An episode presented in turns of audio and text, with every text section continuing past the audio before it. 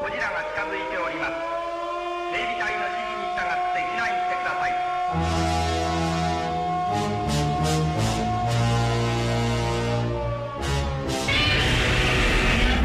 We are getting some truly extraordinary live images here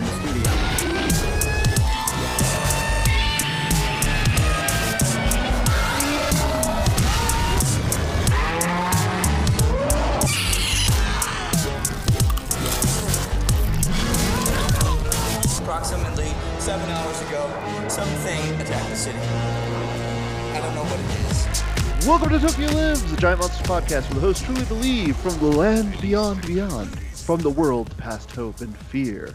I bid you, genie, now appear!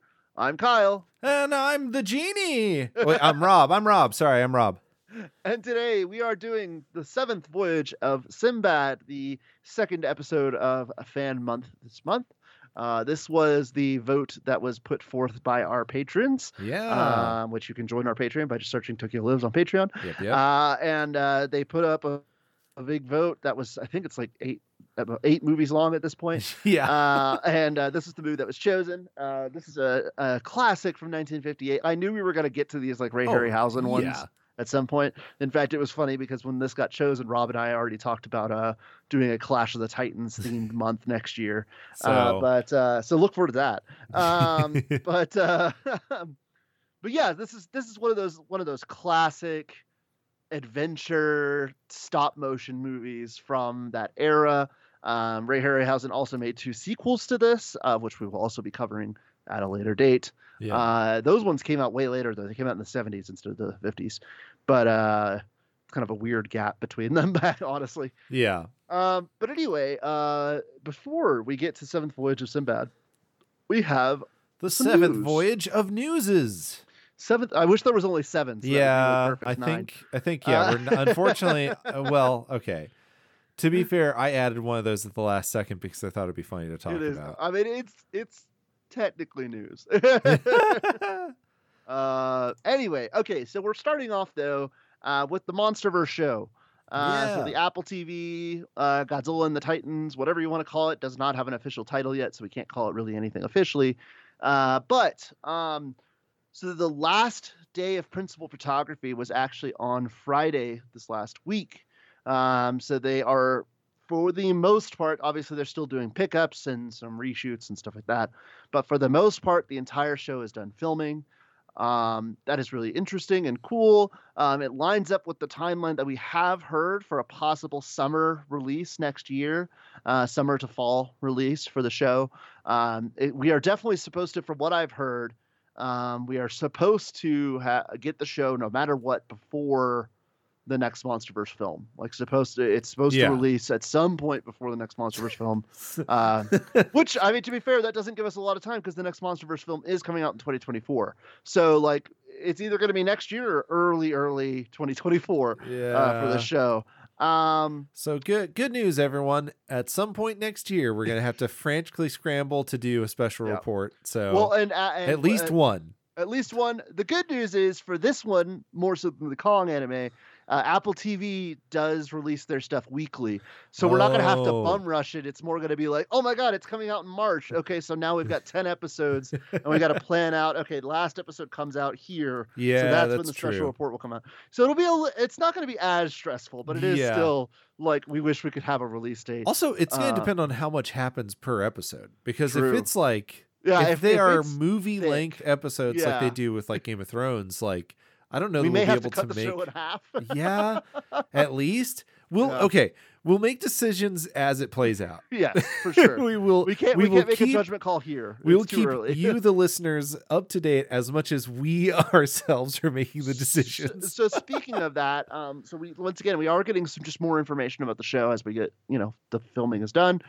Um, so it is supposed to be viewed more as a giant individual movie more so than individual episodes of a show. yeah. Um, they said that uh, the sources that I have, K- KDM Monsters at the source, which they've been uh, doing movie news and have all the contacts for a very, very long nine, uh, time since like the 90s. Uh, so they're a very reliable source.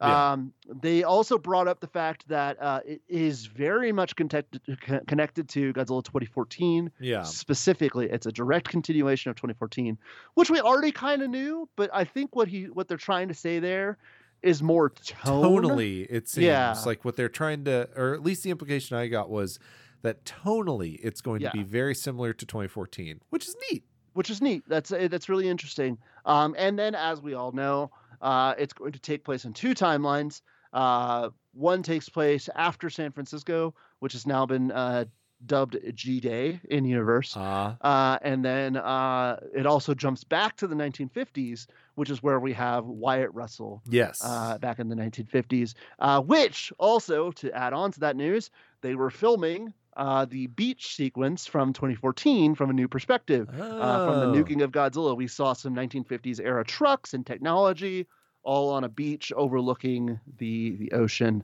Uh, beautiful, beautiful scenery. But they're definitely redoing or kind of recontextualizing that uh, bombing of Godzilla from uh, G14 that we saw. yeah Um, so really cool stuff. Really, really uh, stuff like that is just it, like makes me look forward to the show.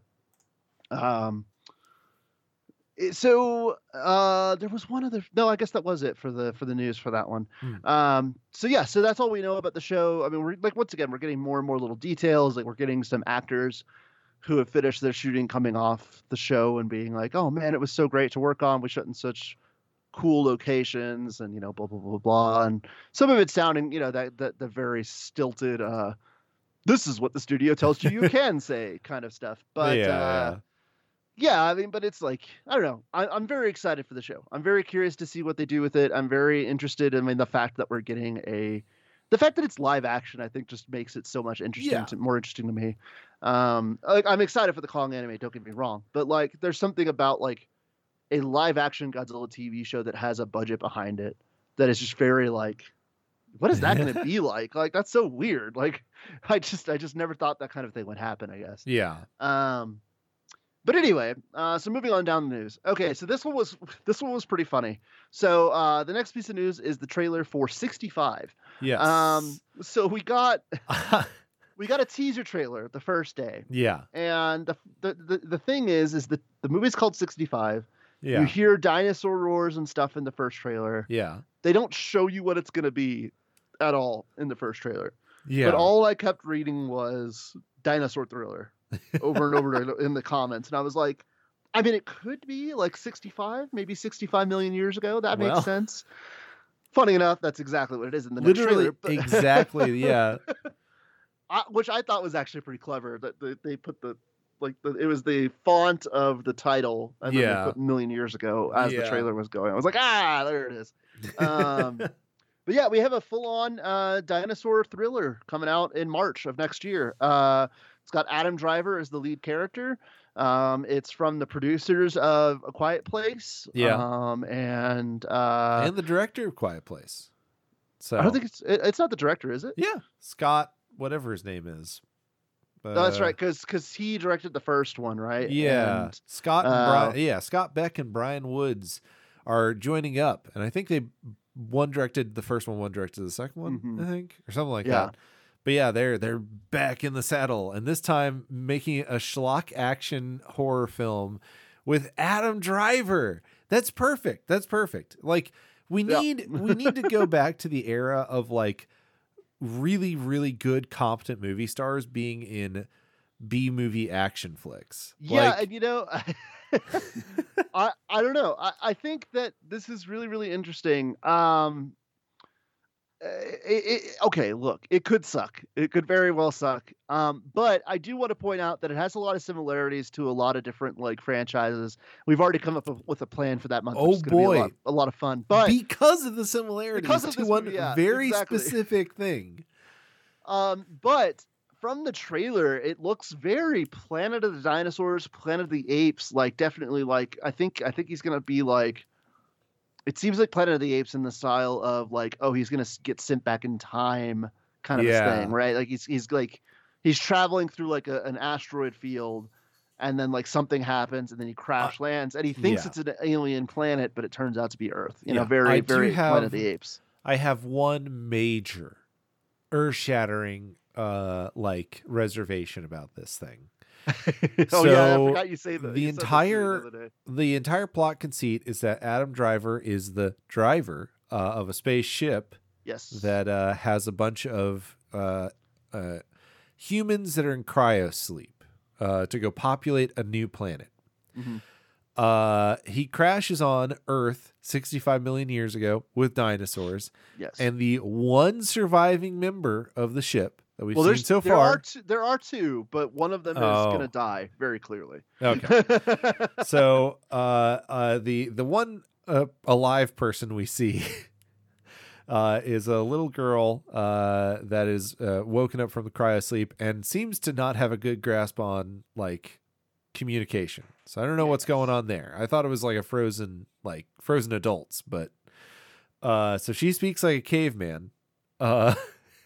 And I swear to God, if this is Adam and Eve, I'm gonna lose my goddamn mind. I I'm hoping If it is- it's not. if I'm- it I- is supposed to be 65 million years ago, Adam and Eve Right. crashed to planet Earth, and we get the the same reveal twist that like every sci-fi movie in like the 80s and 90s wanted to do over and over and over again and then did again in the Battlestar Galactica movie or TV show conclusion Yeah. thing. I'm Yeah. done, man. I'm not watching any sci-fi movie ever again.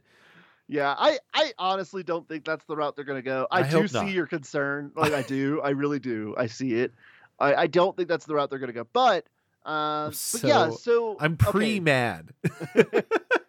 So uh, one little factoid that I did find interesting, I, I just read this while I was looking up stuff for the movie, um, is that um, this is technically the first movie that Adam Driver has done where he's actually using his actual military training to actually do stuff because like he's never been in a movie where he actually like Got to do military or things, yeah. anything like that Fair enough. um, which is interesting yeah because i mean he he legitimately was in the military and like Yeah. fought overseas and all that stuff so like i don't know that's kind of interesting um, but yeah okay so the other thing that we have to bring up uh, i guess really quickly is the dinosaur designs oh yeah. um so I, I i paleo twitter went nuts in a Oh. bad way Oh, just like yeah. it did with jurassic world Well, because it's Um, like very not dinosaur. yeah, they're not they are authentic. not accurate dinosaurs at all No, it's like a. I I took a screenshot of one, uh, and I copied a picture of a V Rex from Yes. uh, Kong skull uh, from Very Kong, much.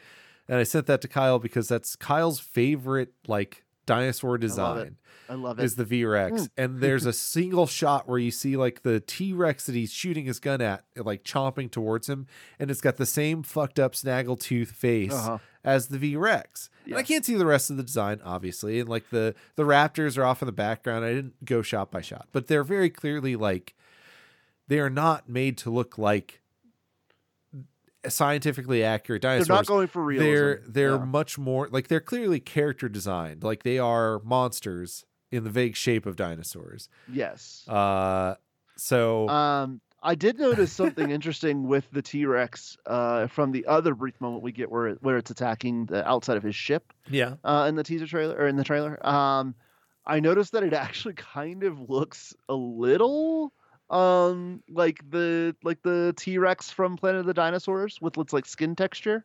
Um, so I don't know if maybe that's a Oh. little double reference they're doing there. that could be fun Um, but uh, regardless, yeah, I think once again the key thing is it is not supposed to be accurate. They're not going for accurate dinosaurs. I know that's a problem for a lot of people because a lot of people are like, well, they're going 65 million years ago, so it should be accurate. And it's like, I get it. I do. I understand. I understand the want to see a movie with accurate dinosaurs. I'm not denying that. However, I also think there is room in the cinematic landscape for a movie that does something like this. Yeah. I think there is plenty of room to have a stylized dinosaur movie and it be fine. Like we don't have to have accuracy in every single dinosaur movie. The problem is is that we're only getting like one dinosaur movie every 5 years that isn't Jurassic World and none of them are accurate. That's the problem. Like if we had a studio take a chance and do a accurate dinosaur movie and then this trailer had come out, people wouldn't have been No. upset about it. They would have been like, "Oh, that's a weird cool dinosaur design," you know, and been well i don't know man i think i think the people that exist in the the ecosystem of of paleo twitter which again i've described why it's weird it's because it is a fa- a, a fandom that is scientifically backed Yes. And the problem with that is is that like you have the uh assuredness of Right. of of science nerds, but you have the obsessiveness of a fan culture Yep. mixed together to create an amalgam. And that's what paleo Twitter is. It's this weird kind of like undulating mass Yes. of like fandom and like religious fanaticism. Yes, absolutely. Um, it's it is it is a wild and crazy world to even be looking at. Um, and of course, being the fan that I am, of course, like I, I know that there's it's Of course I see it, yeah. Uh, I see it. Um. So okay, cool. Listen, they're So- all lovely people over there. Just as long as you don't talk about anything dinosaur related while not knowing something about dinosaurs. There you go. so okay, but we are to move to move on a little bit. Uh, we we are going to cover that movie as I said in March. Um, I, I am very excited. We have a we have a cool month planned for that. Oh yeah, a lot of fun. Um, and then. Uh, so the next piece of news is is really cool, and I, I had to mention it uh, specifically because um, it's already been backed. So it's not like I'm telling you to go spend money on it because it's not going to get made, but I am telling you to go to it because there's a lot of cool stretch goals for this. Oh yeah. So Legendary Comics uh, came out with a Kickstarter uh, to do a awesome looking big old monsterverse omnibus that's going to include all of the graphic novels we've gotten so far for the monsterverse Yeah. including a brand new story Oh. that takes place during uh i think when does when does it take place hold on i can't remember if it takes place during G, uh, it takes place during gvk and it's a Oh. naval fighter pilot with a personal attachment to godzilla uh, is called upon to intercept the king of the monsters. I feel like so many of these are uh like a blank with a personal attachment to blank. yeah Ninety percent of the time, it's ah an emotional attachment to to Godzilla. Ooh, I'm I just ah you killed my lost his family. family in san francisco yeah It's like, that's all it's okay. definitely going to be what it is but um but yeah still it's a it's a cool new story that's going to be included in this thing um so uh they're so once again they're they're being released as a giant omnibus five graphic novels plus an all new story uh there's a deluxe uh big old slip case that makes it look like a project monarch like Yeah. thing. Uh, it's got some amazing new artwork by Zid on the cover for the cover, uh, showing Godzilla and Kong uh, fighting each other, as well as all or most of the new monsters that were introduced in the comics on the other side. Um, but yeah, so this thing was was a ten thousand dollar goal for it, um, and it's already got sixty five thousand dollars uh, Hey. uh, for the backing of it. So it's definitely going to get made Sixty-five for sure. million? No, just thousand. Sorry, I thought we were. but it, but it's the- definitely going to get made. This thing is it's definitely going to get funded. Uh, it's already good, but there are some really cool. Like first of all, there's a lot of interesting things that you can get for backing it. Um, like uh, if you back it up, up up to a certain amount, you can get uh, some enamel pins from the Oh. MonsterVerse of Ghidorah, Godzilla, Rodan, Kong, Mothra, Mechagodzilla. Um, you've got some amazing. You can um, if you like go over and above. Uh, which I don't know if these have all been taken, but uh, there's a there's a big big reward uh, reward tier where you can actually get something commissioned by Zid himself for the MonsterVerse. Oh wow. Uh, so that's really cool. Um, but anyway, so uh, the the stretch goals are really cool. So like uh, some of them are just like for the book itself of just like uh, making it so uh, like the, the the stretch goals that have already been reached, like the omnibus enhancement with the anti-scratch mat on the cover so that it doesn't get scratched up. yeah. Uh, the 50,000 goal was a uh, Godzilla vs. Kong vinyl sticker to come with every single one. Uh, the next one is like a slip case, uh, slip case enhancement. Um, so there's a lot of cool stretch goals that have not been reached yet. Um, so if you want to donate to it, uh, to you know, to to just help reach the slip goal or the goals of it, that's really really cool. Um, once again, it's one of those things. If you have not ha- like collected any of those comics, I think it's going to be a great way to get them all together. Um, I have them all, so I probably won't be buying this unless it's like relatively well priced. But uh, still, um, I just thought I would mention that it is a thing that exists, and we are going to get it. Um, when when someone in the Discord asks specifically for us to cover a news item, it's it's going to definitely make the list. yeah, exactly. Um, all right, so the next thing we've got is the Kaiju number eight anime teaser trailer. Um, so we got it's a very brief teaser. There's, I mean, Um, there's not really much that's teased. Really cool, The animation looks great. really cock rocking intro music. Well, Yes. even the animation is super limited. It's just like it's hardly even movement. Well, it's you like can tell the you can tell the style though. The, the style. they're going yeah, okay, It's yeah. not 3D animated. I guess No. is my point. It is Fair. 2D animated. Um, It is a 2D animated. You see like shots of destroyed building. You see a, a guy, and then you see the kaiju form, which is just like just a, a human sized thing. I thought kaiju number eight was about a, a giant, a guy who could turn into a giant monster and fight giant. he can. He Oh, can later. he- later. I yes. see. Okay. Um. So okay. So I, I I've read. I'm not like an expert. I've only read like a first. I read the first volume and a couple of stuff after that. So essentially, the he is called Kaiju number eight because they they define these numbered kaiju's by how powerful they are and their order of appearance. And he is the eighth most power. He's the eighth one to show up. okay. Not eighth most powerful, but eighth one to show up. I that see. lits reaches that like S level power level or whatever. There are lots Oh. of random other kaiju that have shown up that aren't numbered.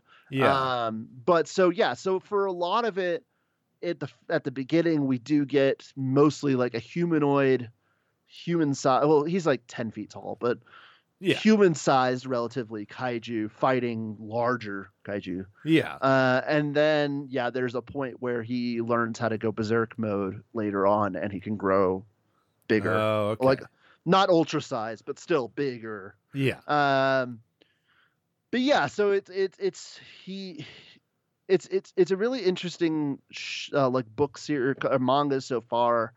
Uh, I'm really curious to see how the animated adaptation handles it.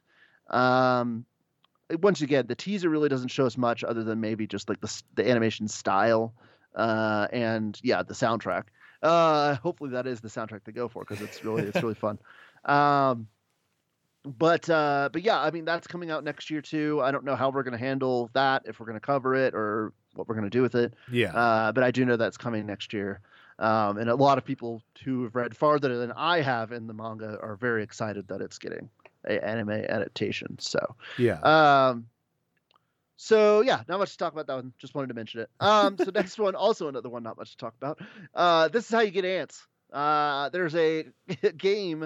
It exists in both America and Japan, but I'm pretty sure the the crossover is only available in Japan, from what I've read. Um, what a confusing. I mean, you sent me the the commercial, and I was the whole time. Usually, like, usually at a certain point, a wacky commercial will like explain what the product actually is, and at no point did I ever pick up on exactly what was being sold to me. Uh, do you want me to describe the commercial? so okay, let me let me say the game. Oh, first. sure, The game sure. is called uh, The Ants Underground Kingdom. See, if I hadn't known Uh, that going in, I probably would have had a better understanding of what I was watching. But yeah, explain the trailer. Explain the trailer. So uh, the trailer is uh, uh, it is just like Foley work. There's no like announcers, and like the title uh, is in Japanese, so I did I couldn't understand what it was saying at the very end.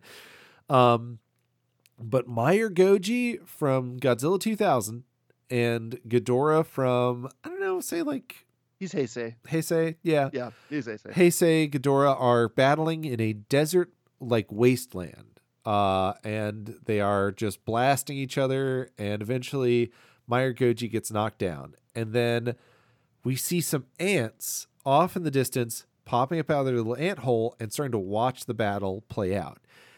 And then the ants crawl over to the now downed Godzilla and like I thought they were gonna bite him and turn into like Godzilla ants or something, but no, no. They just bite him and start giving him energy. And then MireGoji gets up and starts fighting Ghidorah again. And then the logo appears, and that's the end of the commercial. Uh, what? So I, I immediately watching that, I was like, is this like a, a commercial for like an ant, like a poison, like a like to get rid of ants? is this like is this pro or anti ant? What's happening here? Are the ants giving life to Godzilla? What? It turns out that it is a, a mobile game where you control an ant colony, and I guess the actual game is now going to have some Godzilla backdrops added to the setting. Yeah, Uh, why? I think. I don't know. I think. I- I- How? no clue. I Kyoe just started playing it, and I don't know. Like, she hasn't posted anything about how it works. uh, but yeah, it's it's wild. Uh, I mean, number one, what a weird crossover. Like, just in general, like, okay, so it's an ant game. Yeah. So we're gonna have ants interacting with kaiju, which are like just completely on the opposite sides of the scale from each other Yeah. uh, for multitudes of reasons. Um, so I, I don't know. It's just it's weird. Like I said, I'm pretty sure the crossover is only happening in Japan.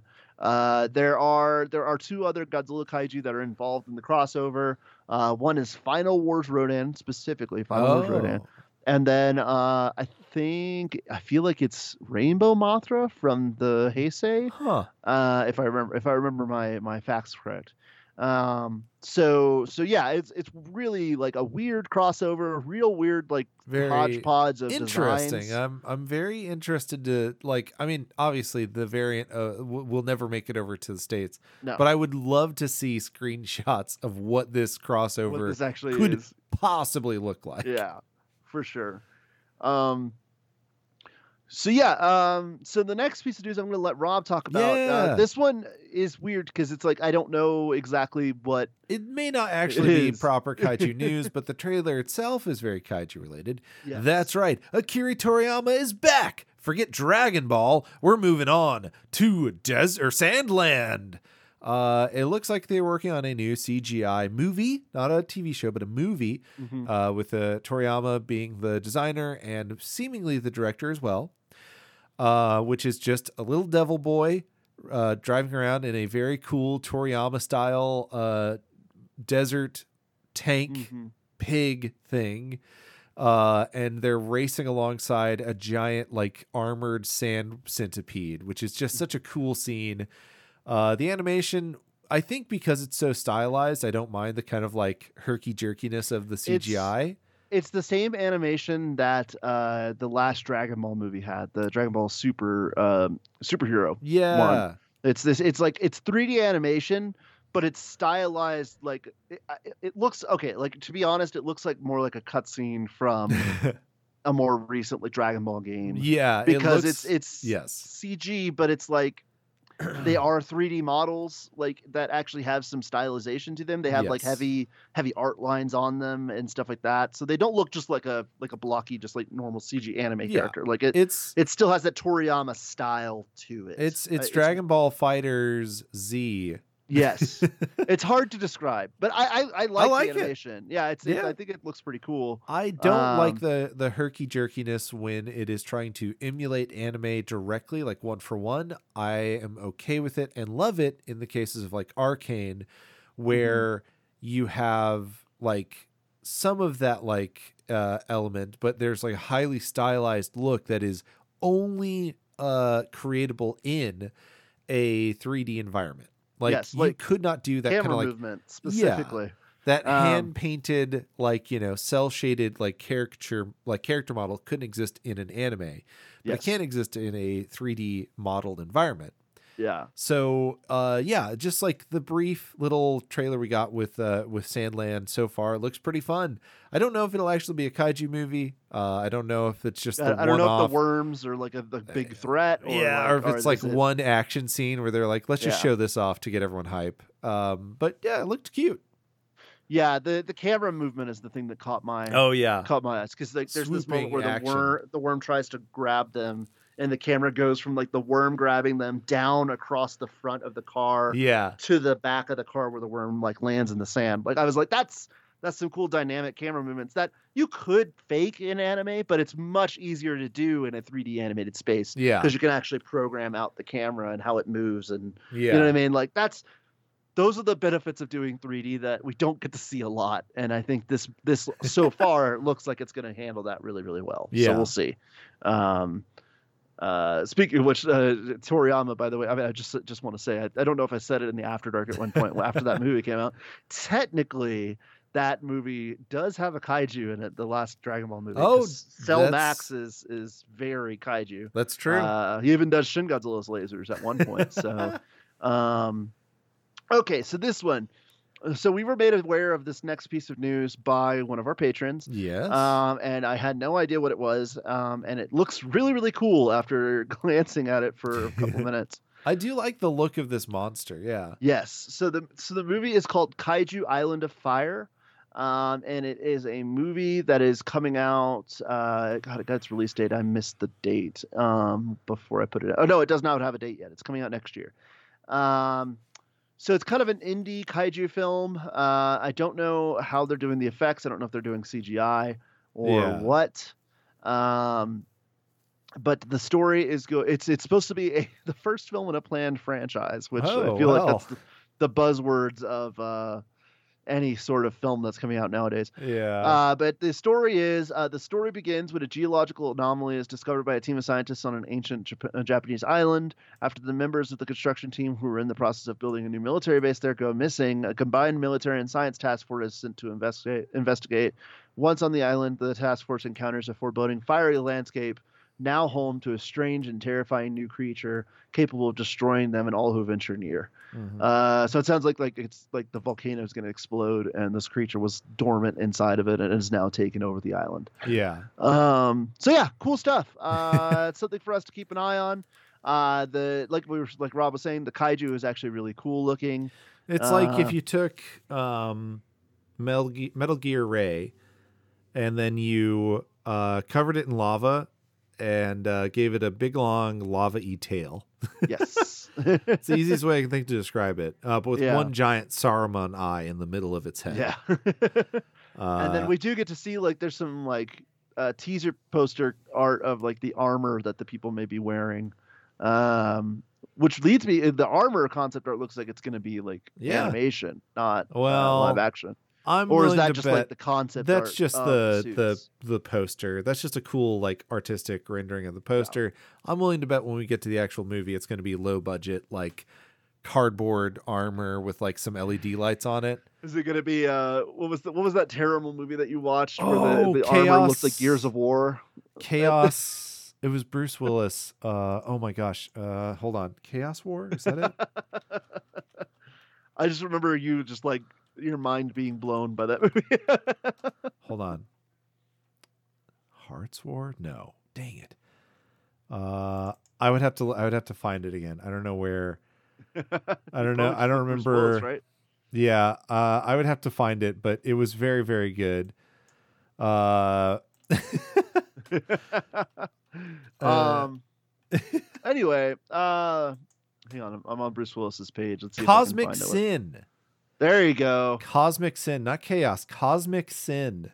Yeah, that's, Uh, that's yes. the one. That's I'm the one. willing to bet this is going to end up being uh, Cosmic Sin, or that is my hope and my dream. Um, so we'll see. Uh, once again, the kaiju itself is cool enough looking that I'm I'm willing to give it like a a, a view just on, on like what it, what are they doing with that. Yeah. Um. So okay, so this one, this next one's fun. yeah. Hey, you um, like Destroy All Monsters, right? You thought that was a really good movie, right? Remember we covered it and you were like, this is such a good movie. What a great premise. What a good idea to just like throw every monster together. Have you ever wanted that again? Have you ever wanted that again with stock CGI monsters? Well, then, if I got a movie for you, that's right, 2025 Armageddon, which is not coming out in 2025. As, a, as an important note. Uh, so actually, I have some insight on this. This has been a long built up reveal uh, of of the Asylum films. A lot of Asylum monster flicks or kaiju monster flicks recently have been implying this alien threat uh, without actually showing them specifically or like delving into them. I didn't know that they were building it up. I Yeah, just assumed this it was is- just like let's just throw it all together. the the first uh, the first time I became aware of it was I watched their GVK knockoff, and there's a whole segment where they're talking about like aliens and stuff, and then they just kind of go away from it.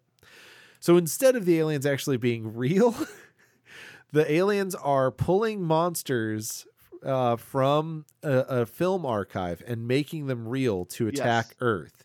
The film archive they just the the aliens decided to happen to pull from is from the Asylum films, and it's bringing all of the Asylum giant monsters to life and having them attack yes. uh, Earth so that it can terraform the planet for us.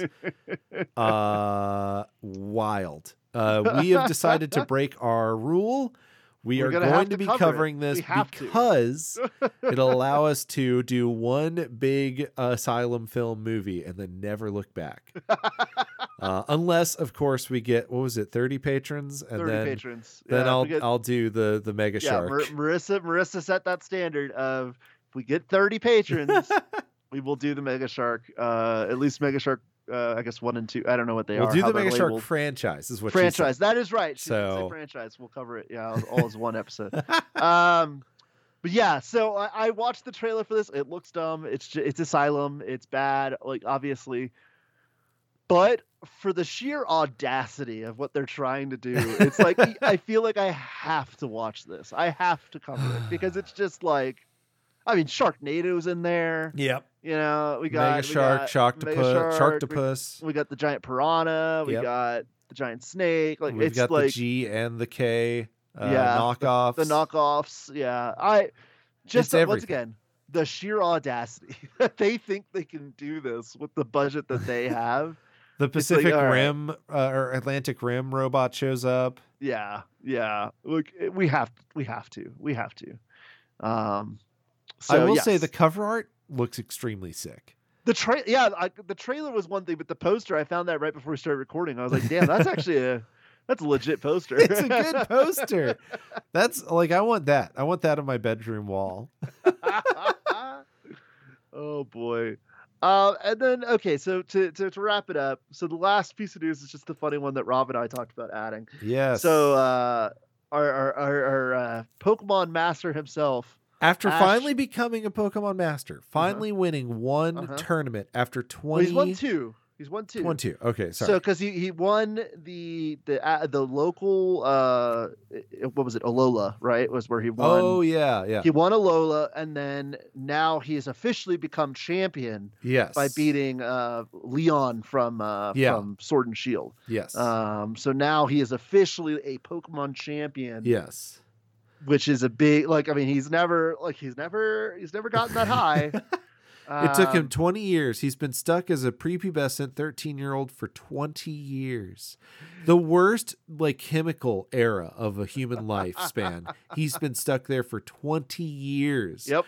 Traveling the world, making and then losing friends, never finding true compassion or love outside of uh, his one beloved Pikachu, everyone else abandoning him at some point or another. Somehow, yep. Uh, and yet now here he is. He has finally finished his journey, and Ash William Ketchum is free, free from the Pokemon universe. He has become a champion. His quest is over, and so finally he can hang up his multi multiple hats on, uh, you know, hang them up, and he can go back home with his level 100 Pikachu.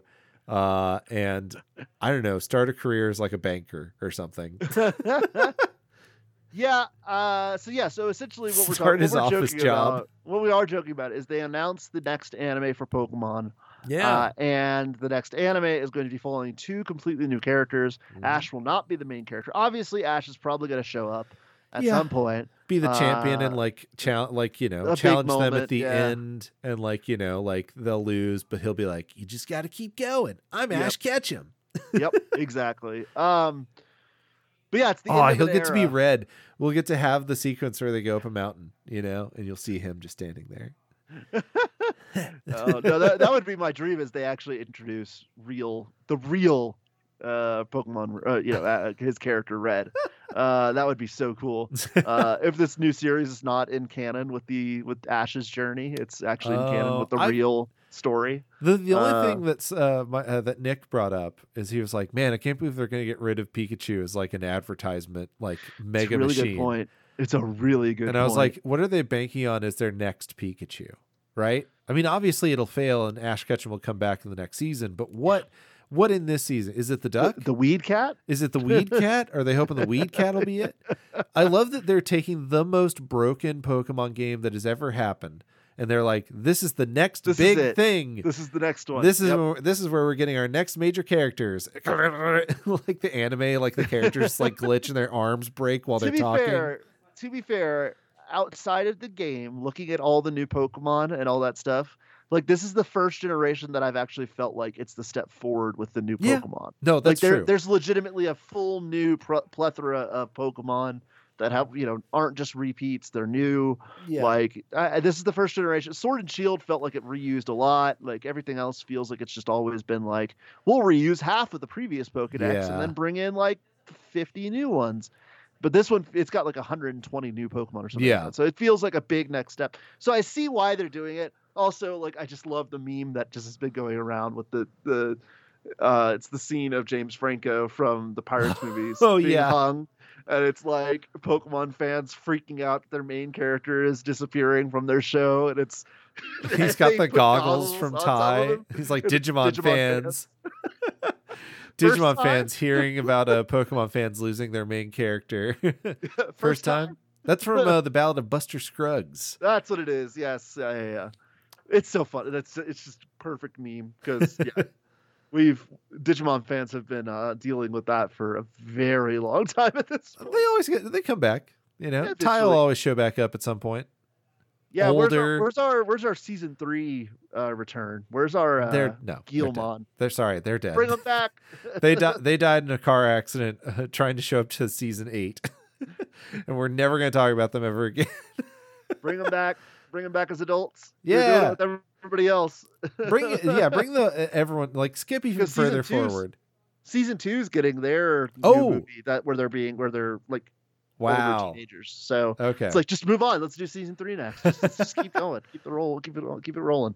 Um, but uh, moment tie, Hendry. Uh, anyway, uh, let's uh, let's move on to the to the break so Yeah. we can come back and talk about Seventh Voyage of Sinbad. yeah, I was I was about to say, you want to move on to the news, and we just start back at news Let's section. restart at the news. Just All right, everyone. After these messages, we'll be right back. The monster will destroy us all. Prehistoric monsters. The monster will destroy us all. Sure, monster. The monster will destroy us all. Prehistoric monsters. The monster. This monster you've seen, you think your bombs will stop him? And we are back to talk about the seventh voyage of Sinbad. it's uh there's um I really hope that you guys watched voyages one through six. Uh, because if you didn't, you're gonna be kind of lost on this plot. maybe maybe a little lost, maybe a little Um, behind on the plot. Uh, but you know, uh, they're all they're all classics. Uh, we just we wanted to start with this uh, with this one, you know. Um, but uh, speaking of we, I should actually probably shout out. Uh, uh, let's see. It's William H. Kelly, right? Is the yeah, it's William Kelly. yeah, William Kelly, uh, whomst you've heard the name of multiple times uh, at the end of these episodes, uh, uh, is the patron who recommended this as an option. And in the past, we've just done fan months where uh, we just kind of like get the the recommendations and then we just do the episode. But uh, this year, Kyle mentioned his his story with uh, monster birds. So I reached out to the chat and I was like, "Hey, um, what, who picked this movie? Uh, and like, why? Like, what does this movie mean to you?" Yeah. Uh, and so uh, uh, William decided to write me a little uh, story, an update about his personal history uh, with uh, uh, with this film. Um, I might editorialize a little bit just because there's uh, a, a few uh, little t- typographical issues, grammatical issues. So if I if I if I uh, scan over a word weird, I, I apologize. My brain is just bad at reading live. um, but he wrote, "It's a movie that my dad showed me when I was young. Uh, as soon as that uh, opening music begins, I'm immediately hooked.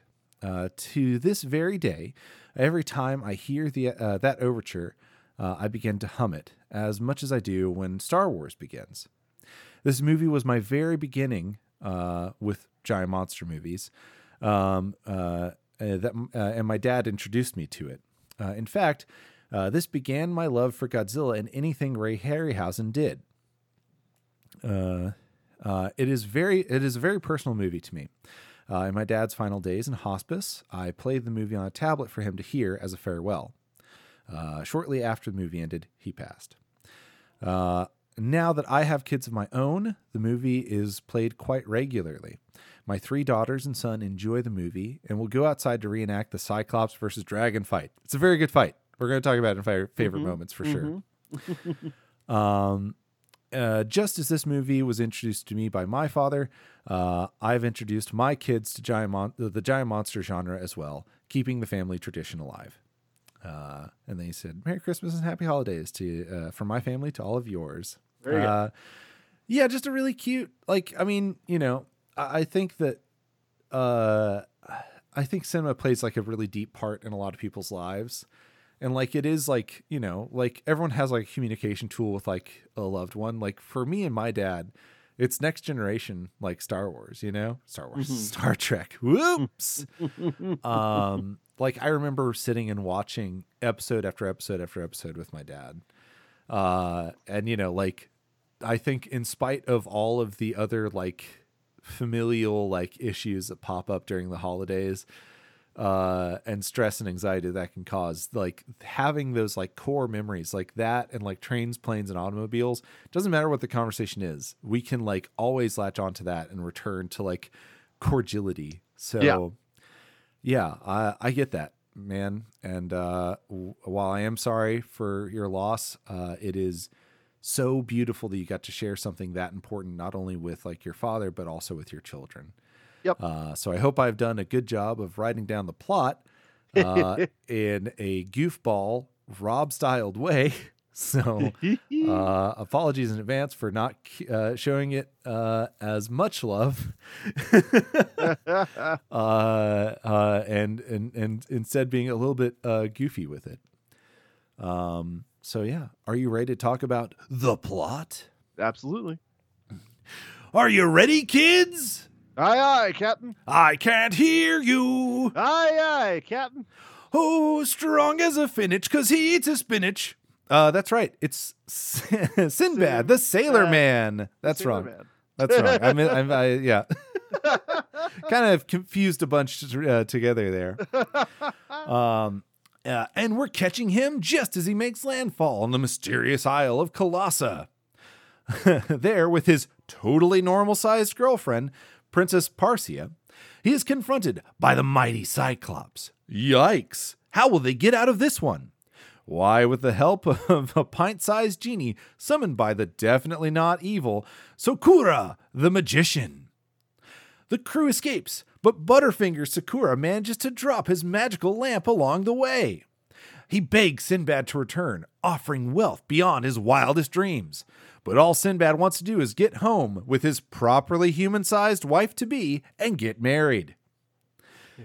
and so, since all since we are deep in the bronzer soaked era of whoops all brown face, we return to quote unquote Baghdad and begin to prayer uh, begin to prepare for this royal wedding.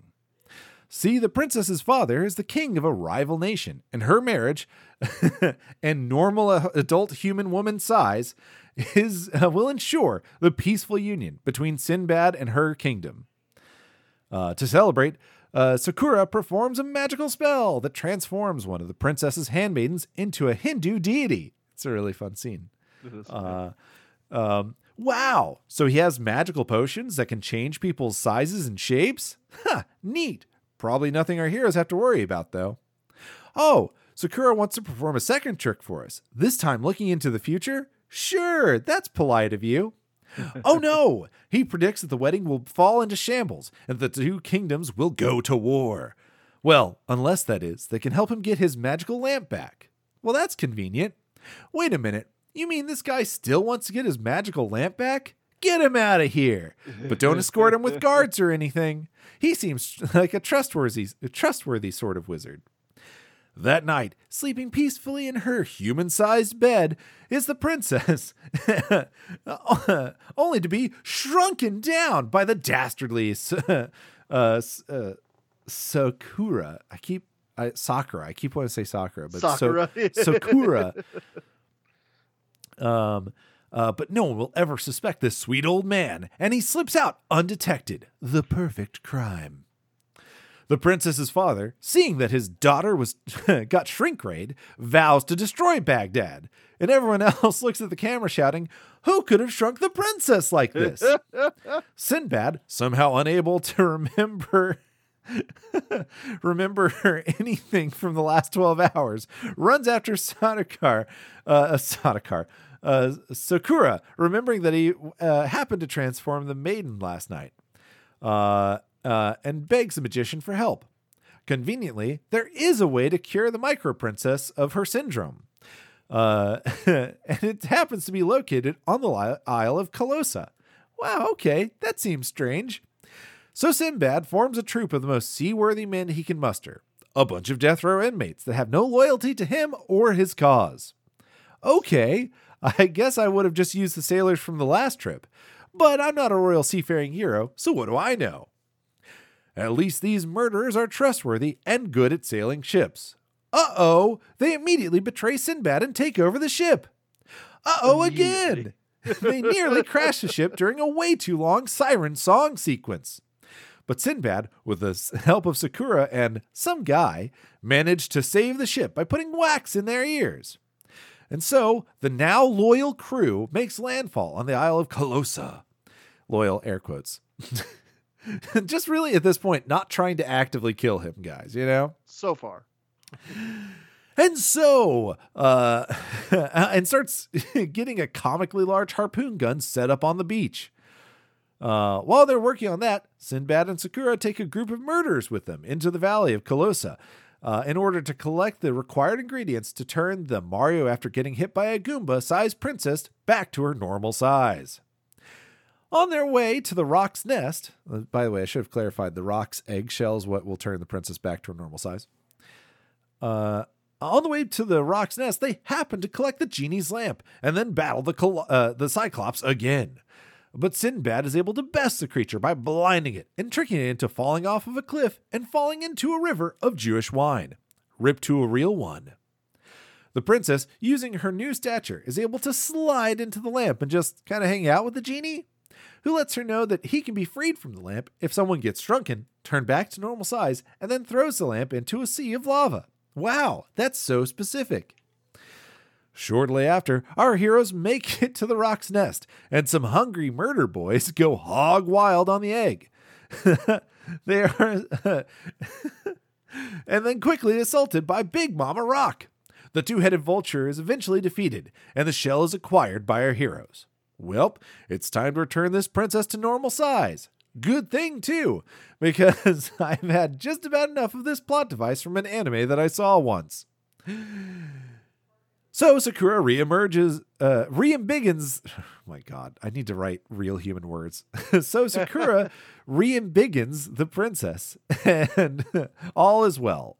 Oh wait, Sakura summons a skeleton warrior, skeleton warrior, to fight Sinbad in a very fun sequence. Sinbad is able to best this boneheaded baddie and runs to escape with the princess. Yikes! The narrow bridge they have to cross is destroyed by Sakura breaking his crystal ball? Okay. Well, fortunately, they have a genie and are able to summon a production assistant just off screen to throw them a rope. Before they swing across, the princess remembers that the escape remembers the escape clause for the genie and throws his lamp into the lava below. Sure hope she translated that riddle correctly and didn't just cook that poor child alive. uh, but Sakura has one more trick up his sleeve. That's right, a dragon. Uh, he releases the beast and sicks it on Sinbad. Wrong. Hold on. Oh. That's not what happened. Remember, they go to the cave, they see the dragon, and he like sneaks past it by Yeah. rolling one chain, that goes across. Yeah. And then when they're running away, he he Sinbad oh, releases Sinbad releases it. Okay. because the Cyclops comes into the cave trying That's to get them. right. He releases the dragon. The dragon fights the Cyclops. Then all of a sudden, the the dragon is like, "Okay, Master, I'll still work with you." Whatever. Sa- I guess what threw me out of off- the cave. Yeah, I guess what threw me off is Sakura's like, fight, kill, kill, come on, come on, kill. Yeah, and it like, like listens to verbal commands. So I, I So- guess for some reason, yeah. But no, yeah, uh, yeah. Sinbad releases the dragon, not, not Sakura. Sinbad releases dragon to fight the Cyclops. Sorry. Uh, uh, blah, blah. A- another Cyclops then shows up to battle with the dragon, giving Sinbad and his normal sized wife to be a chance to escape from the tunnel that leads out of the valley. The dragon and Sakura come chasing after them. But remember that giant harpoon gun from earlier? Well, the murderers turned loyal sailors have turned it, have locked and loaded it. And with Sinbad giving them the signal, they launch the harpoon into the dragon's heart, making it collapse onto Sakura and crush him to death. And so Sinbad and his crew return home towards Bad uh, Dag Dagbad. Dad, Bag- Baghdad. Sure is a shame about that magical child we burned to death. Oh, wait! He's still alive! And more importantly, the genie magicked all the golden treasure from the Cyclops' hoard onto the boat. The end. the end. what a what a wild movie. Uh It's, I mean, the big Look. thing is like, it's written in that era where we didn't know what ethos or pathos was. yes. Like, we didn't understand how humans think or react or plan or think or plot or react. there are my biggest problem with this movie. Okay, I I did have fun with this movie for for a lot of scenes, Yeah. but I yeah, the plot gets pretty nonsensical with like so many betrayals. Like there's like 10 betrayals in the middle of this movie. yeah. and then and then like not only that, but like yeah, you you brought it up in your plot thing. I think I think it's gonna be my least favorite moment, so I, I guess I'll save it. But Oh. there's there's one element of the plot that's specifically just mind blowing. Like, how could you thought? How could you think that that was gonna be okay? um, so I'll I'll save that for for for for my least favorite moment. But Yeah. I mean, I um, can I can translate what happened in a lot of places. Like I can translate that the reason he had to get a bunch of murder boys to be his crew yeah, are probably because like none of his his loyal homies wanted to go with him on the ship after just barely surviving last time. right. But This like there wasn't that- there wasn't a sequence that showed that. This last time that exists, but Yeah. nobody talks about. and Um, like the the trusting of uh, Sakura, even though like very clearly he's a bad guy and has been trying to trick you back to this island, like at no point it should have been like a hostage situation. Oh, I'm sorry, we're gonna talk about So that later. I'll talk about that later. fair, fair. Um, but yeah, uh, yeah, I don't know, man. I, I it, it is a classic like adventure film Oh, from yeah. the fifties. Uh, so I tried to judge it based on that for the most part. uh, but uh, yeah, there are some, some some interesting plot contrivances that that are there that I did not expect to see. I mean, and also um, to be fair, I'm not super familiar with the original story of Sinbad. I thought that he like blinded the Cyclops and then tricked the Cyclops into thinking his name was Nobody. And then when the Cyclops' homie showed up, is that a different one? That's the that's the Iliad. Oh, That's, you're uh, right. That's Iliad. yeah. That's that's okay. Never mind. That's yeah. okay. Well, then I don't know anything about Sinbad. Then I just remember all of his comedy specials. There. Zing. Whoa! Knew it was gonna come in somewhere. Okay, so um, yeah, okay. So the characters, real quickly. Um, so as Rob joked about, um, these are all white people playing, uh, Middle Yeah, Eastern people. Middle Eastern people for sure. Um, Some of it's very funny. Like the princess specifically, they like she has to be in revealing clothing, but like the bronzer rubs off really easily, so she's got this Yeah. deep V, like you know, I dream of genie outfit on, right? But so like right on the lines of her clothes, it's like white skin, the tips of her ears white, and then like her hands super white. But then like super bronzer tan skin on her face and in like s- some of the groove of her chest. yeah. and so it's like Well, they also she's the to- most noticeable. they also tried to give her like a Middle Eastern style hair style, but like she just has the wrong hair texture for it. so it like it looks really weird because it's like she has very white girl hair. Yeah. So like I don't know. It, it looks really funny. Uh, It's like at the beginning of the movie, I, I was laughing about it for Yeah. sure. Oh, it, it's Uh, it's absolutely that era of Hollywood where Yeah. okay, so like I'd say that like starting in the 80s we became deeply obsessed with um like Japanese culture and like generally like a fear of like Japan kind of taking over America. So you see like a lot of Japanese influences starting to show up in films, right? Right. especially like Blade Runner being like the key easiest indicator to point at. But in general, like there was like a, a prevalence of like uh, Orientalism, Orientalism, like kind of popping up in uh, Right. uh, these movies. But in 50s and 60s Hollywood, man, they loved the Middle East. Like it- Yep. it's so many films are like set in Egypt or whatever. Uh, it, it's very interesting. I don't know what was happening culturally at the time in the 50s and 60s where like that was like it. I mean, hell, there's a John Wayne movie where he plays like a, a pharaoh or whatever. Like, yeah, yeah, yeah. Oh, yeah. It's it's wild. It's a very strange time in Hollywood for sure. yeah. Um, but uh, but yeah. Um, so yeah. So we got Sinbad, uh, played by uh, Kerwin Mathews, um, who uh, was a big actor at this time. Yeah. Uh, did a lot of lot of adventure films, a lot of stuff like that. Um, classic action dad. He's very Yeah. like uh, you know, very noble, very just, very uh, gullible when it comes to bad guys. Uh, has some very very like he does a good job choreographing fights without having an opponent to fight. Yeah. which I thought were really cool scenes. Yeah, well, I'm sure one of us, or we will talk about that scene in special effects if one of Oh, us yeah. catch it in favorite moments. But, um, but yeah, there's there's a lot of that, uh, a lot of great, like you're saying, a lot of fun, like swashbuckly, like fight Yeah. scenes with him. Um, uh, of course, uh, Princess Parisa is played by Kathryn Grant, Mhm. who is a huge name Oh yeah. uh, from a lot of things uh, that you probably will recognize.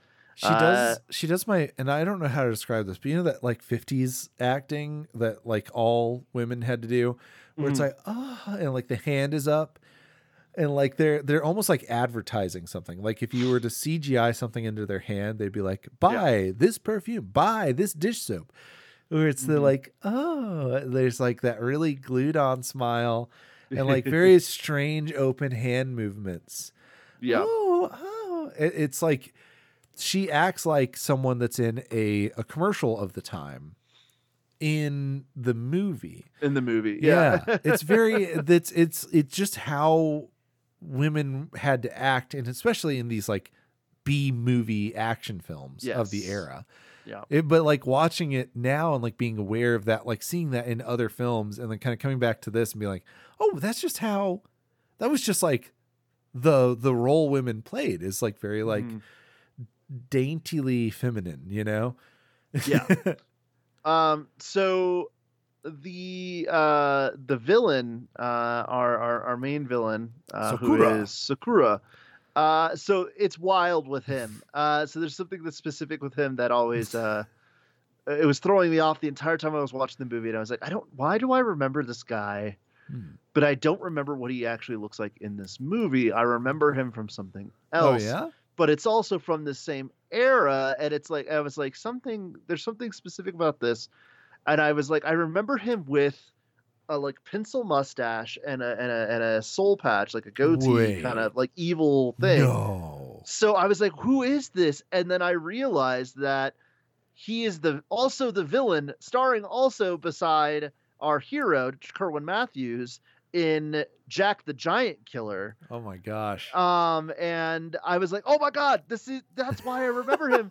Because okay so there was this there was this vhs that i had when i was growing up. I've talked about it on the cast before. That was like it was just movie trailers for like old movies. It was like dino- uh dinosaurs uh something something oh yeah. trailers. And it was just it was just like a it was just a VHS that they just threw a bunch of trailers on. And so I grew up and I watched that thing all the time and I had never seen most of the movies that are on that trailer uh, like that thing. yeah. I just had seen those trailers. So like there's a occasionally when we get these movies that I've only seen the trailer of, I'm like, "Oh, that was that trailer that I saw like a billion times."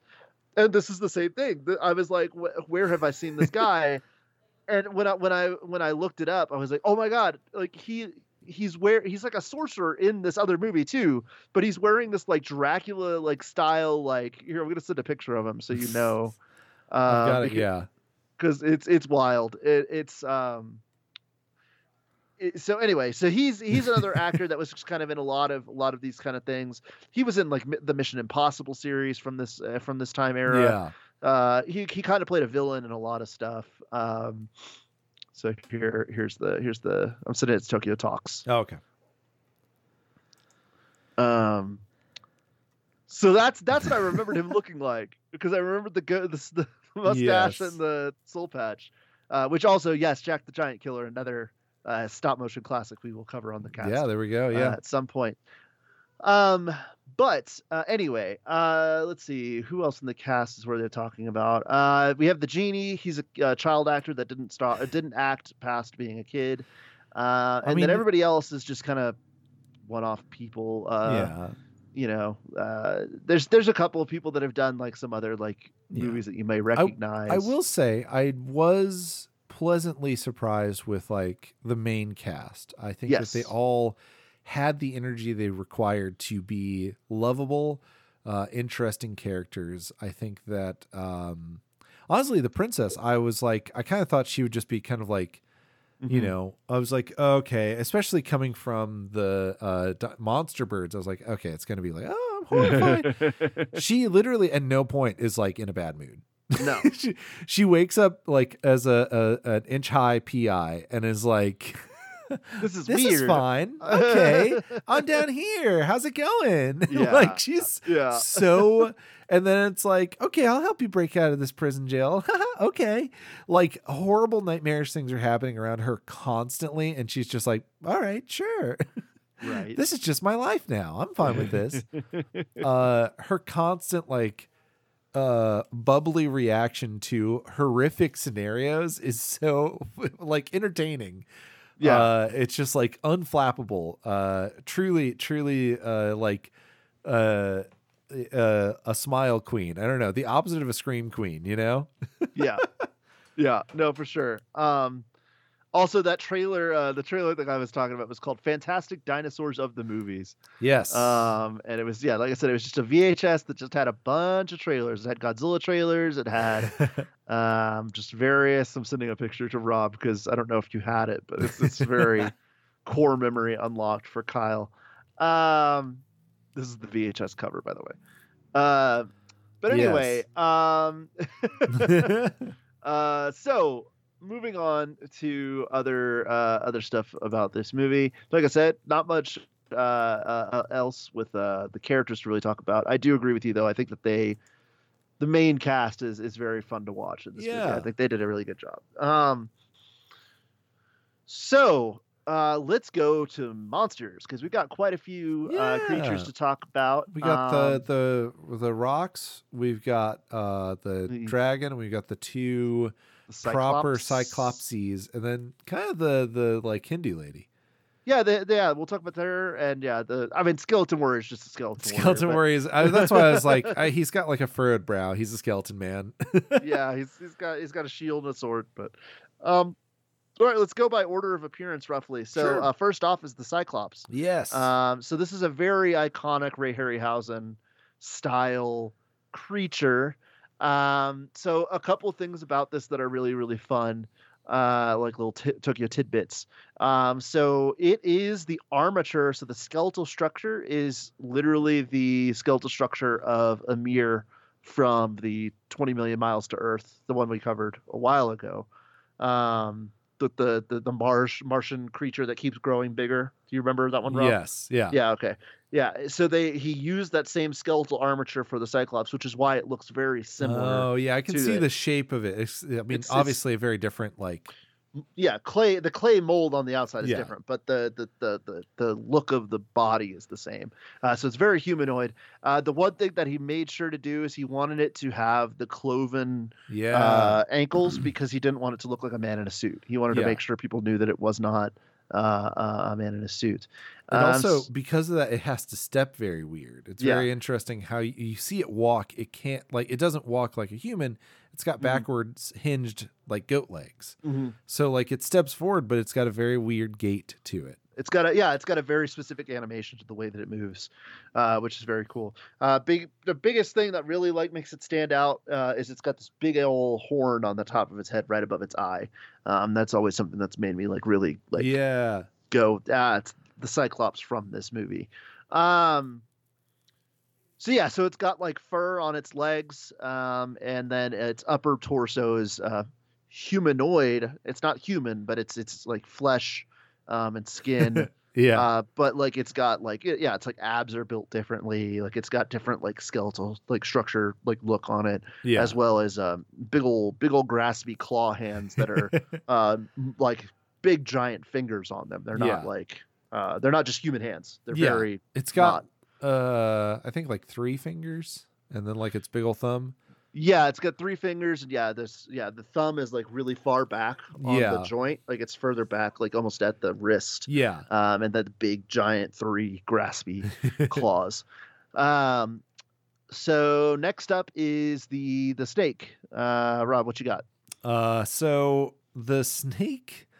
Okay, so uh, I kept referring to it as a Hindu goddess, but I mean, it's it kind of it's reference of that. yeah, it's it's supposed to be kind of like a Vishnu-ish reference. Uh, so basically, uh, Saduka throws a snake and a handmaiden into a big jar and then cracks it open with an axe. And there's a blue, uh, like there's a, wo- a woman with like uh like a torso up is a blue four armed thing with these noodly wibbly wobbly claymation arms and her face, but with like a big uh like Vishnu style helmet on. Uh, and then from her torso down is a big long snake tail. And she kind of does this like dance for everyone, and her arms are so funnily like it's very clear there's not like a um a skeleton underneath this one. Like No, especially with the arms. yeah. It's just like woo. It's very much just a wire that he's manipulating. Yeah, to, yeah. to wiggle. um, Uh, yeah, It does eventually start choking itself, which I thought was really interesting. That it's two creatures fused together that fused together. that didn't yeah. want to be part of each other, and so they're fighting each other. yeah, that was a really cool ending to the scene. I thought Yeah. that was really fun. Uh, but yeah, I mean, she's tip like for the most part, she's a typical like snake lady, like Naga Yeah. or uh, what are, what are the what's the other terminology for them? Lamias, uh, like traditional woman. traditional. mo- I mean, monster monster woman. Like yeah, there's usually like Lamia, Naga, whatever you want to call them. It's a myth- mythological creature that it's existed across a lot of um, mythologies of a Yeah. woman with a snake for the bottom half of her and a, a mermaid, but torso. a snake.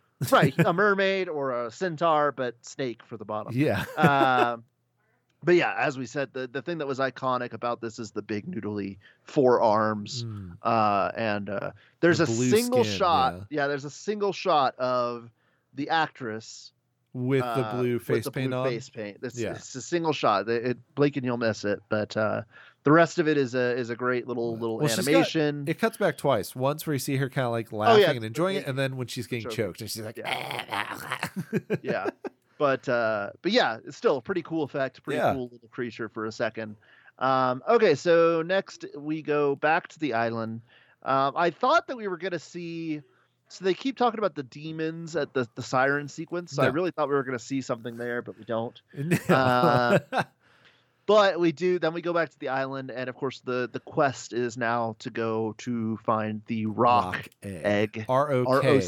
C- uh, yeah yeah it's ROK or, or is it ROK or ROC I thought it was R O K. At least that's how Cameron spelled it, so I, I Yeah. trusted that. Uh, let's see. Uh, yeah, I don't have anything. Okay, but uh, but yeah, so so they go they go to get the egg. So we first get to see the little baby. yeah, Uh, so it's it's this big like buzzardy like it's got two buzzard heads and then since it's the baby it just hatched so it's got this white downy look to the feathers um it's very like you know like it's it's big like it's like kong sized yeah. so it's it's pretty large and it start it like tries to eat the dudes, but they instantly kill it and then they cook it. And then we get to see the adult later on when the giant leg of the baby is on the spy, uh, the the fire, yes. uh, and the big vulture, two-headed vulture, yeah. comes down to attack them. Um, and I, yeah, it's it's very much just like a two-headed, just like giant vulture. yeah. Um, but it is really it, it- it's a cool effect because it's it's I mean, you know, animating something like that flying is not easy with stop motion. Oh yeah. Uh, so Looks better than the giant claw. We can say that for sure. um, so okay, so there- that's that, and then I guess next up is the dragon. Yeah. Um, so the dragon, I I really like this dragon design. Um, so it doesn't have wings. Yeah. So it's it's on all fours. Um, it's a big green like lizardy looking thing. It's yeah. got two big old horns on the top of its head. Mhm. Um, the most iconic thing about this design, uh, really honest, honestly, is its giant like fangs that it has on its top row of its mouth.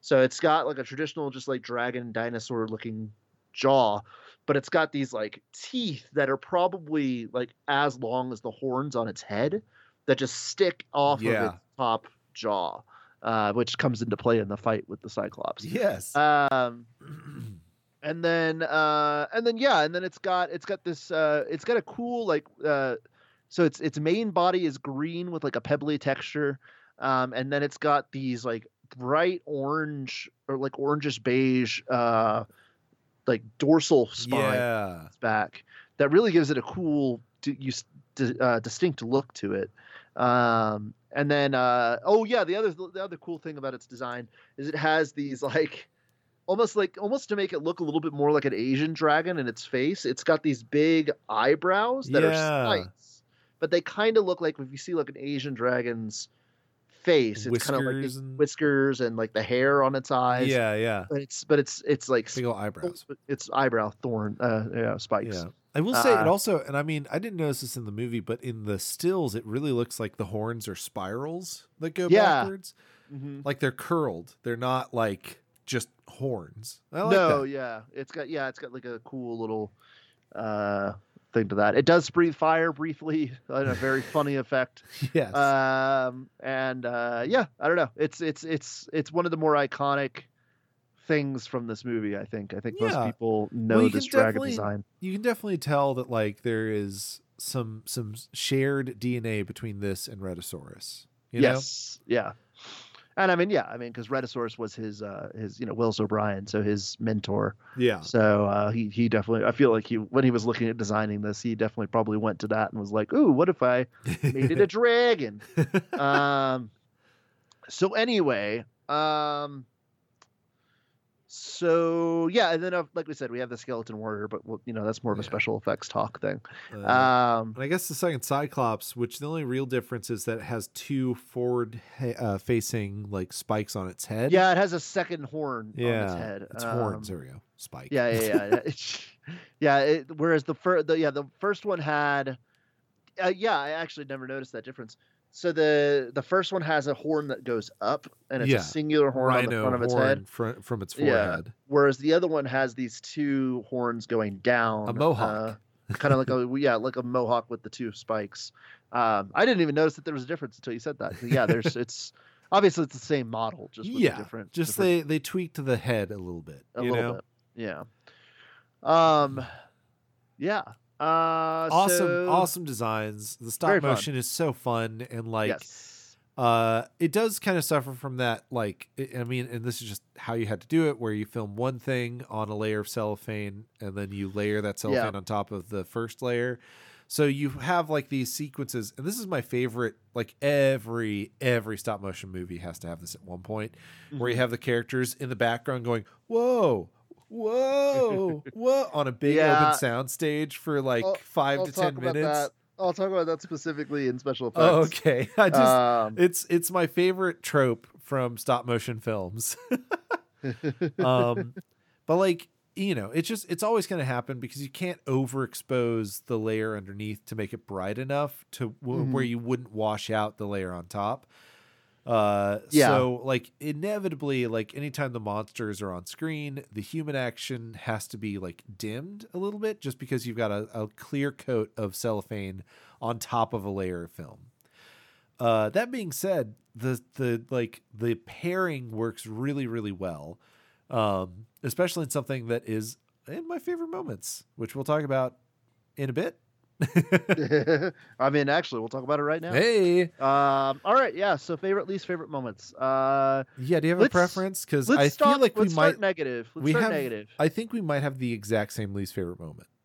Okay. Yeah. So, I think I'm not exactly. if sure. not, if not, because I, have two, but the the the okay. So, my main least favorite moment is the one that I'll probably steal from you, but if not, Sure, d- no. is yours is yours the the the ridiculous like how did they not know this guy's evil? Is that Oh no! Actually, I mean, Okay. like obviously, like there's this. Yeah, I Yeah, don't like that as well, but I'm okay with it because it's like it's it's how they told stories back then. It's I yeah For I me, it. it's the siren sequence. It's the yeah, that was my second. That's my second. So Okay. you could take the siren. So Perfect. okay, so the reason why the the the, the not knowing he's evil thing, uh, I, I you're right. That is how they told stories back then. but like I it only goes so far. like I feel like, you know, when she gets turned small, yeah. I I I was I was like, okay, someone's gonna start putting this together. Like it's what I thought. I thought his I thought his buddy, like Sinbad's friend that's always with him, I thought he was gonna be the one to be like trying to remind Sinbad, No. like, yeah, it's really weird that the you know, she turned small right after that big thing that we saw. You know, like somebody was gonna say something, but they just never address it. Yeah. And then like they keep trying to like surprise us with like reveals that he's bad. Like yes. with like oh, he didn't save them when they were in the cage. Oh no, Yeah. like maybe he's still evil. Like no, he's been evil this entire time. Like yeah. if they had like if they had not shown him in the scene with her shrinking, like I feel like I could have understood it a little bit better of being like a little mysterious. You know, like okay, like she shrank. That's really weird. Of course, we as an audience probably will put it together, but like yeah. if, if like from a visual storytelling thing, literally showing him doing the act of shrinking her, like is like it just makes it so that like any tries to like be like no maybe he's a good guy are gone. So like the movie kept trying to do it, and I was just like, why are you trying to make me think he's a good guy? He's very clearly not. Well, it's like it's Uh, also like it, it is too gullible of our our, our protagonists. yes. Um, and literally everyone falls for it. Uh, even though very literally, like he's like something bad will happen unless you do me this favor. Uh, if we're very easily, you could have something where it's like, uh, yeah, I did do it. And if you don't help me get my magic item back, I won't change your back. You know, Right. Oh, good luck have been a trying to find go go try. Good luck trying to find someone who would be able to cure you. You know, Yeah. Exactly. Travel Exactly. travel the seven seas all over again. Uh, waste decades of your life trying to save or cure your your beloved, or you could help me get my magical lamp back, and I'll cure her myself. Exactly. Um, and then it's yeah, it's a hostage situation. It's like okay, well, we can't negotiate with him, and like you can even have like the the dad be like, if you don't give him what he wants, uh, then I'll burn your kingdom to the ground. You can still have that or that arc, that angle, but Which now it's like would have made more sense because in the movie he just was like, "My princess has shrunk and she's useless now. I'm I'll gonna burn all of you. Yeah, like pulls out a if- gun. Whereas if like he had like, and then I just started blasting. Uh, and then like if if if you had done just the, even that slight plot, it's not even a plot change. It's just like recontextualizing Just a little that tweak.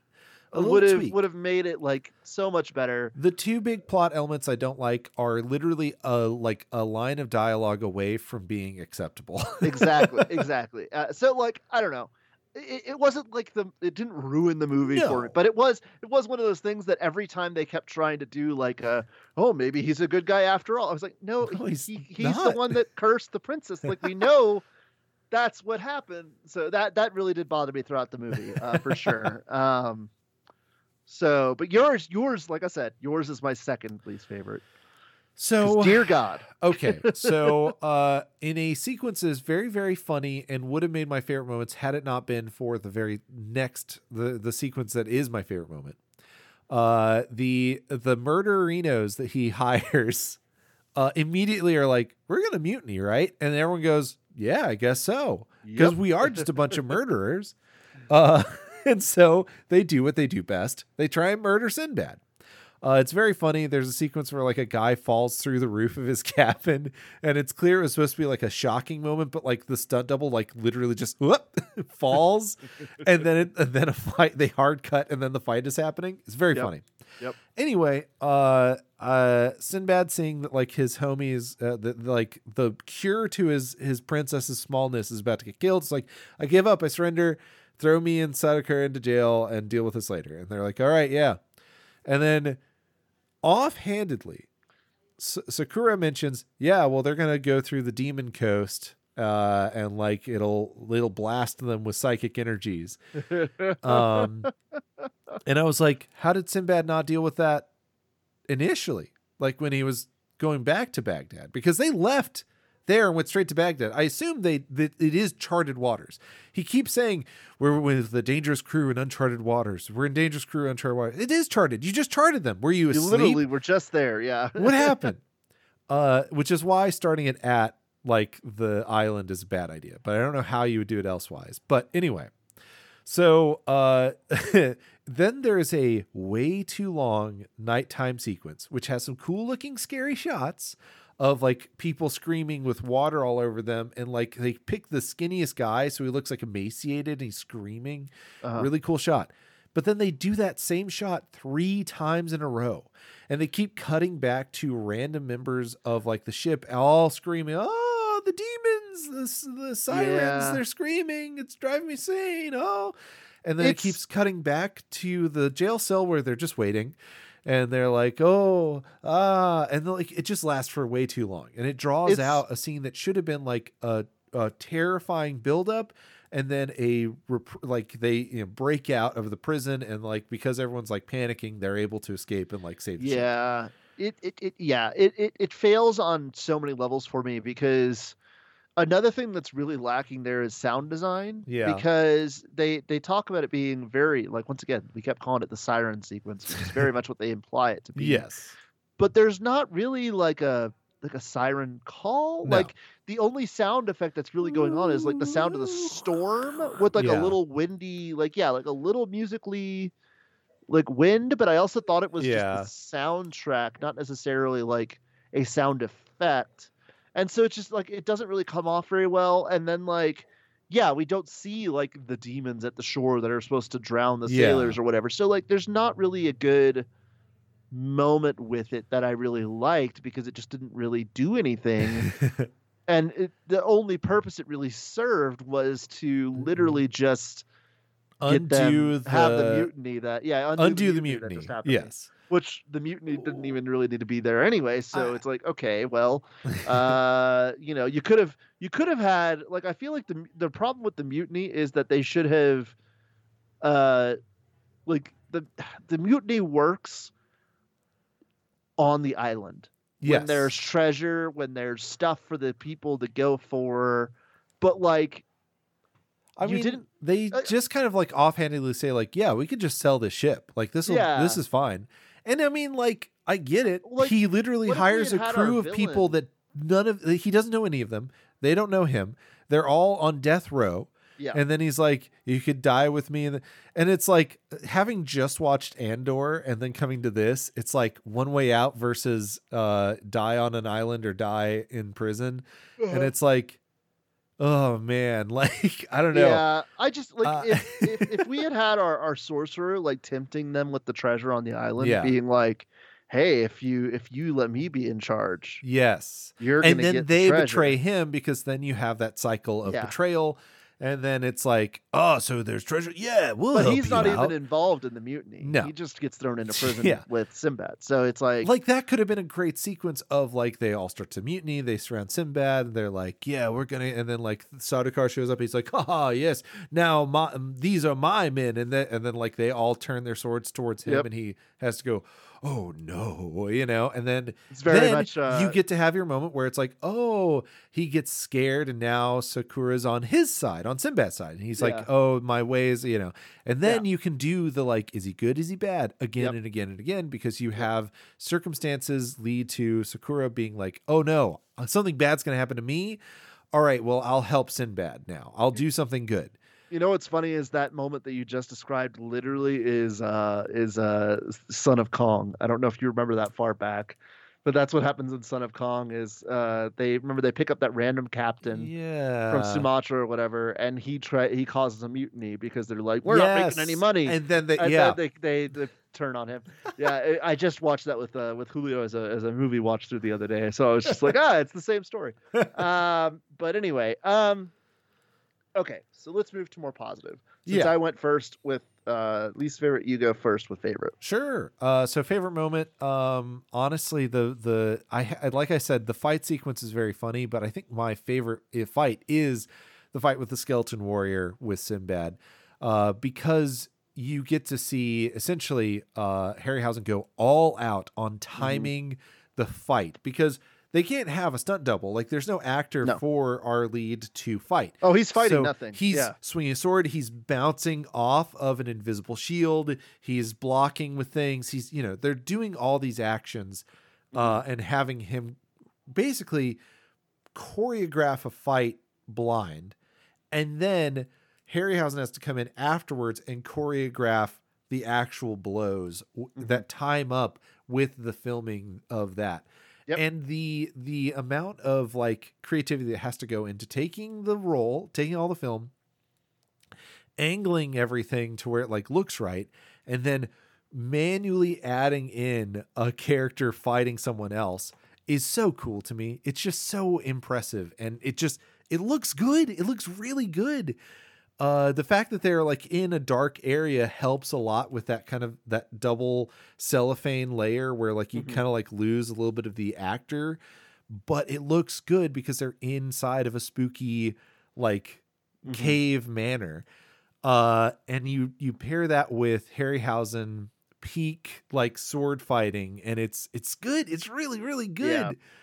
Uh so obviously the key thing to note about that sequence is it is the basically the the precursor slash the test oh for the big skeleton fight that is done in Jason and the Argonauts. Yes. Where they fight like it's a group of people fighting a giant group of skeletons. Yes. And it's it's amazing. I mean and and like it's amazing here too. Like I think it's I think it's it's a very well done effect and then yeah it's like perfected in jason and the argonauts but um it's yeah the, the level like you're saying the level of planning of having you know filming filming the stuff on the live action set and having uh the the lead actor Sinbad to Yeah.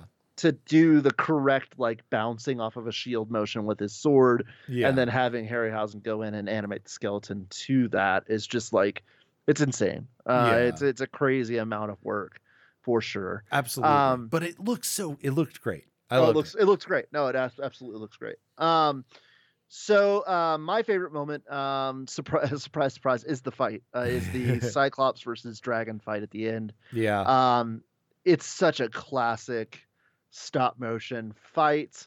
Um, it's it's surprisingly like you know I, I I like stop motion a lot, but there are some like kinks to stop motion sometimes where it's got a little jank to it, like it looks a little. Uh, you know, I mean, obviously the way that you know it's animated, like of course it's gonna have some little hinks every once in a while. Uh, but this was like so smooth, so much fun.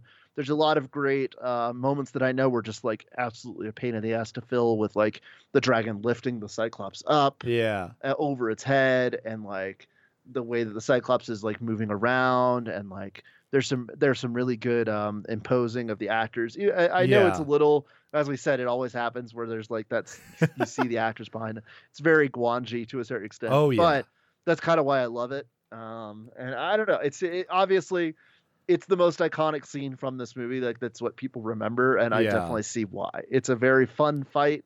It's it's very short but um, it, it is it is very fun. It's it's it's entertaining, uh, and then it is followed by something that I don't like that I not I didn't get to put in my least favorite moment.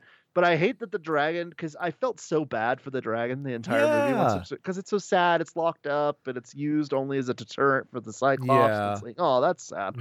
but then just like randomly like it follows the sorcerer's instructions again, and it's like, uh, did it follow his instructions in the first place? Because Did like, it need to have be it chained up? Yeah, like what's going on? Well, I mean, I Uh, guess they he was treating it like it was like a dog, you Yeah. know, like uh like some people treat dogs, where it's just it's outside and it knows two commands, and that's it. yeah.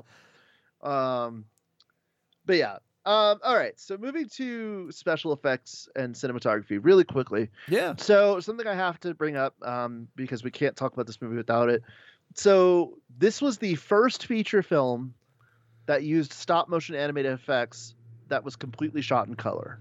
Yeah. So that's a big factor of, um, I think some sometimes some of the like the the dimming. impo- the dimming and the imposing the characters and it not looking completely correct yet. Definitely because this is the first stop motion film that was filmed in color. So yeah. um, it's something that they had to like start to figure out from this film on. Um, this is the beginning of the dynamation phase of stop motion, where they uh, they kind of came up with the term of dynamic animation, Yes. slapped it together, used it as a uh, as a brand to advertise their movies being like made with made with super dynamation or dynarama or whatever like they they like they called it all sorts of things to try and be like it's the best special effects you've ever seen Yeah. kind of idea. Um, but uh, yeah, yeah, I mean, you can't you can't talk about this movie without that. Um, and then um, let's see, what there was one other thing I was going to mention. Um, oh, this is more of a this is more of a cinematography little Tokyo tidbit before we talk about it. But uh, most of this, fa- this film was shot in Spain, in case you were curious. Uh, Oh. that's where most of the the island stuff was shot in. Um, but uh, yeah, so cinematography, special effects overall, though, um, I thought the film was competently like as far as cinematography goes, like really fun. Obviously, it's very much of its era. Um, but there's there's some there's some fun camera movements every once in a while. There's some there's some really good um, like dolly shots and stuff Yeah. uh, in places. Um, you know, cameras. It was still the 1950s, so cameras are really freaking heavy. Extremely bulky, so So- you can't do a lot of crazy Yeah. stuff. But I mean, you know, honestly, anything that has fun practical effects, anything that has Yeah. uh, practical effects mixing with uh, stop motion effects, it, it's a very fun movie, Mhm. and like Mhm. I can see why it's a classic.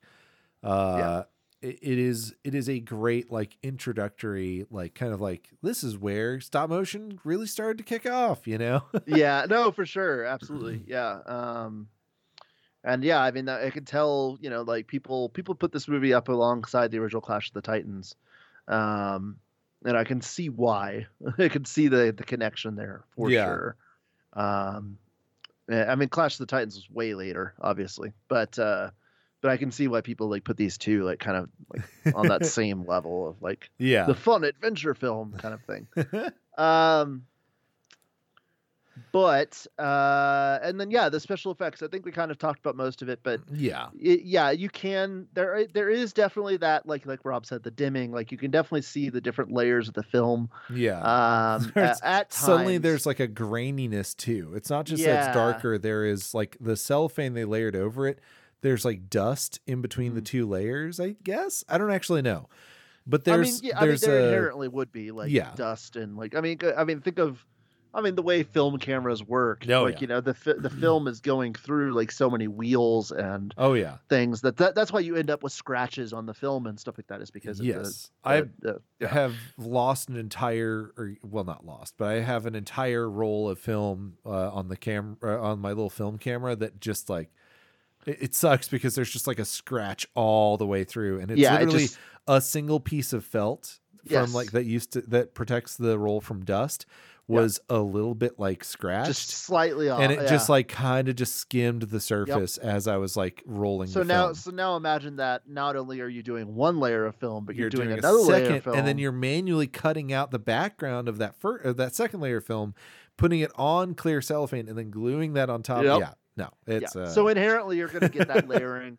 Um, and once again i mean this movie uh, being the first to do stop motion animation on color you definitely see the improvement just literally from here to the next movie. Like the next movie i don't know what the next one is the big next uh, stop motion but like you could tell like oh now we figured it out. Now we've now we figured out some of the some of the kinks that were there.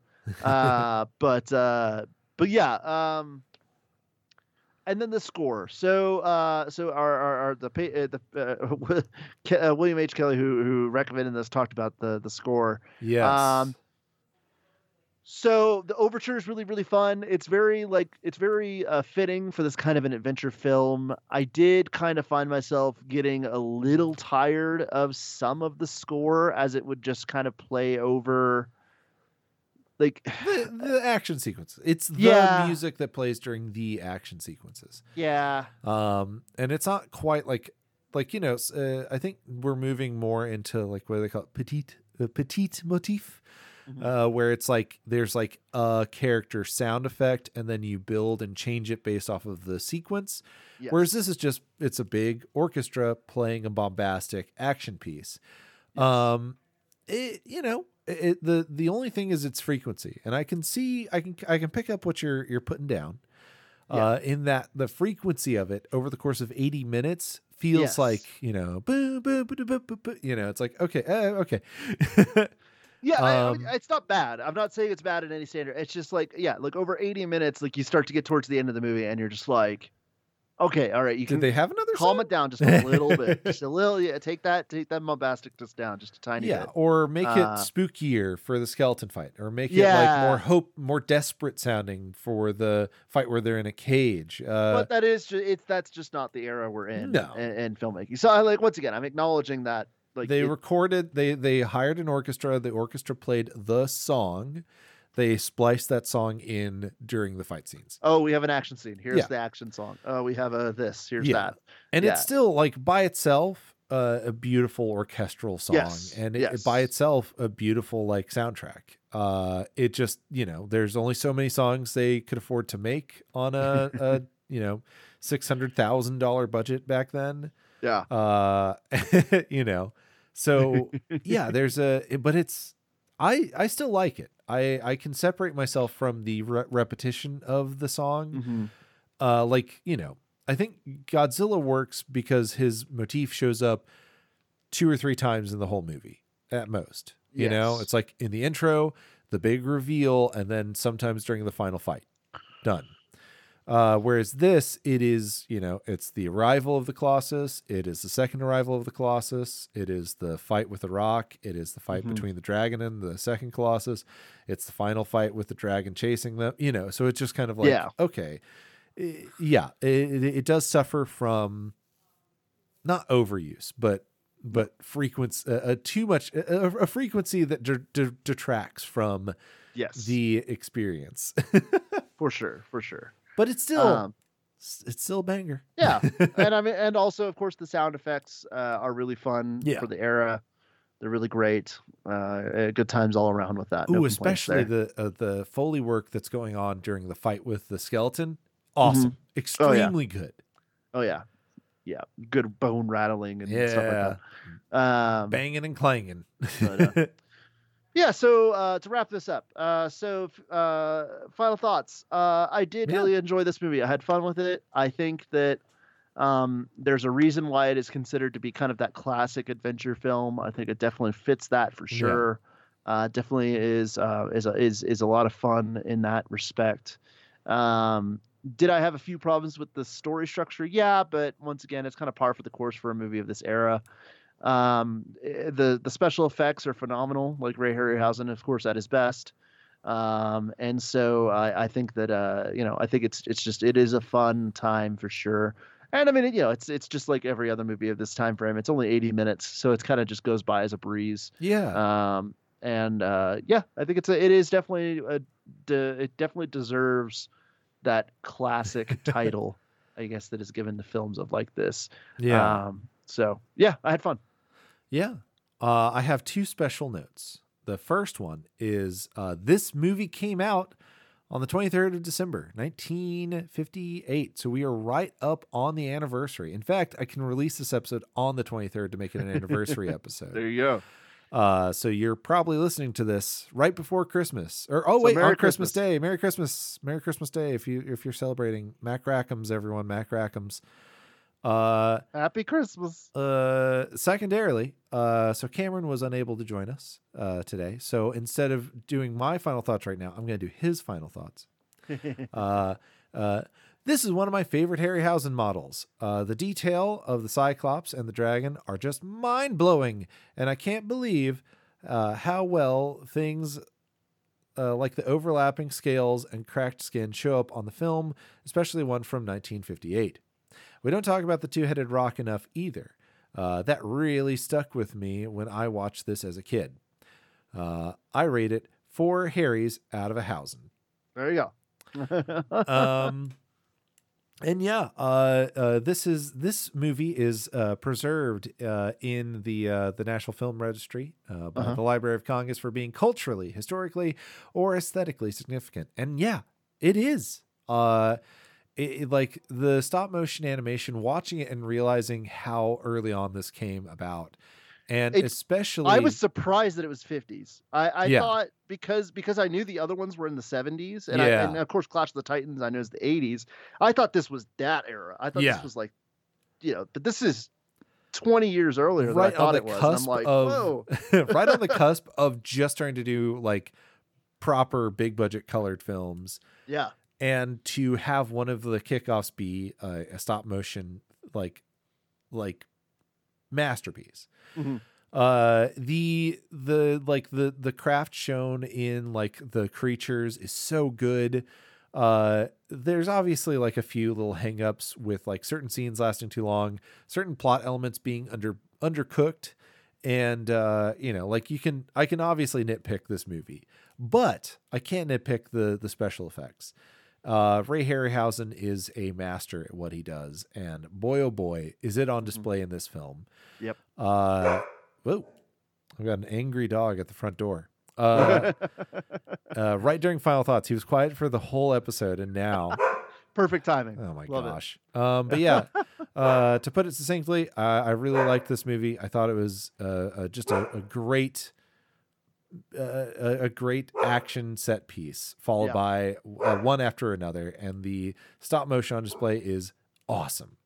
Yeah. Uh, so yeah, I, I, it's absolutely worth checking out if you haven't seen it already. Even if you're Yeah. not someone who likes to go back and watch older films, there's a lot here to love.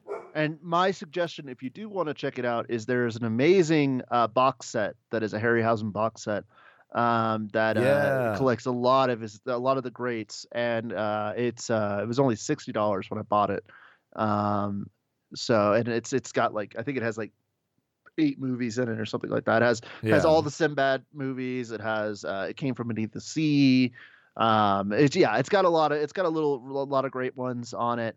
Um, and I uh, so I highly recommend it if you are checking this out. Like that's a great way to buy it because buying it separately from those is actually more expensive. It's one of those weird ones where the box set is actually cheaper than buying the individual movie. So Yeah. uh, that would be my recommendation if you do want to check it out for It is sure. also available on Tubi and on the Internet Yes. Archive. So Yes. uh, again, There's also those options. and my sure. 1375 offer still stands. We have three takers so we're, far. Okay, we're gonna cut that out off at the end of December. I'm gonna say it. that. Fair, We'll- okay. we'll- end of December will be the cutoff for that because if not, we're gonna have too much Signals for signals for Signals years. days and days and days. um, but uh, okay, yeah. So, but anyway, um, so so we've got one more episode coming out yeah. in this month. It's gonna be a Christmas special. Uh, we're gonna keep it secret of what it's gonna be still, Our- even though we kind of gave it away last Yeah. time. But well, we'll, we'll technically, it's it's going to be a New Year special. It's the holiday special because it's Hol- coming out. This is our. Christmas special, I guess. yeah, holiday special. Our our end of year. New Year special, our New Year Yeah. spectacular. Yes. Uh, I'm getting I'm getting the the clips and segments all Yep. slowly rolling in now. I'm uh, going to record mine as soon as we finish this. um, Uh, yeah, it's going to be fun. Uh, but then in January, so of course we we hinted at it last time, but here's the official announcement. So January is going to be an Ultraman month, uh, of course, because we got Shin Ultraman in the middle of the month. So that's going to be a big special report for us. We're going to hit that. Um, that, that the, literally that Friday that 13th, the 11th is Yeah, when it comes out. Comes out 11th subbed, 12th dubbed, Oh, and okay. then 13th. Is, well, yeah, 13th would be the earliest day we could record so it. We're, we'll So one of those record. We'll record on the most unlucky day. Yes. um, but uh, we are what we are actually covering beside uh, that is we are covering uh, Ultraman the Next, Yes. Uh, which is uh, it's kind of a self-contained movie with actually an Ultraman that we have already talked about on the podcast briefly because he showed up in one of the two movies that we've covered for the cast so far. Uh, and then Rob, what's the other stuff we're covering again? Because you you picked those two out. so, um, yeah, we are covering uh, uh, the uh, uh, Shin Ultraman. We're covering Ultraman the Next. We're covering the Hanna Barbera uh, That's uh, right. three episode OVA uh, of uh, American Ultraman, uh, which uh, I love deeply. it's wild. um, and then uh, we've been discussing this. We've been talking around about what we want to do moving forward on uh, months where we have uh, special reports. yes. Uh, the decision that we've we've come to is that we're going to limit ourselves down to just three episodes if there is a special report. Uh, so those months won't have a signals episode. Mhm. That being said, one of the episodes that I got requested from the Internet Archive thing was Zone Fighter, which is Yep. an Ultraman knockoff. God. So, uh, so- Zone Fighter's a whole beast because that one has Godzilla in it. So oh, it gotta, does. We got to talk about it at some point. We do have to thing. cover it in more detail, but we could have an episode one beginning of the month that is Zone Fighter episode two. I'm currently talking to a potential guest host. If I can get that shored up uh, and recorded before I leave for Mm-hmm. uh, New Year stuff, uh, then uh, it will be the first episode that comes out that month, and then from the for the rest of the year, three episodes only. Yeah. If So- not, So if we be have if we have a special report, it'll be yeah the two normal episodes and then, and the then special, report. Correct. If we don't have that, it'll be the two normal episodes and the signals. correct. If we have two special reports, that's where it could get complicated. But those months happen extremely Very rarely, Yeah. and we'll we'll work on that depending on if we have one. Uh, but eh, that's that's a very rare occurrence. We we never usually have two Yeah. special reports. I think Um, we've had in the in the time I've been here, we've had two months where we ended up having like five episodes because we had two special and, and one of them we've one of them we had to delay uh like for instance uh um we had to delay the uh we still haven't done uh pacific rim the black Oh, season two right. because we were like we, we, had, had too, too much many. Yeah, and we were just like we can't do it so that's one we still have to go back to at some point I guess. Uh, Uh, yeah, I've been thinking about doing a Netflix month or something, but yeah, eh, Yeah. we got we got some stuff that we you know we, we, we're we're working on. One, of the, but yeah, to keep us sane in 2023 uh, Yeah. as we're we're making some some internal changes and evolutions of the Tokyo Lives uh, metaverse.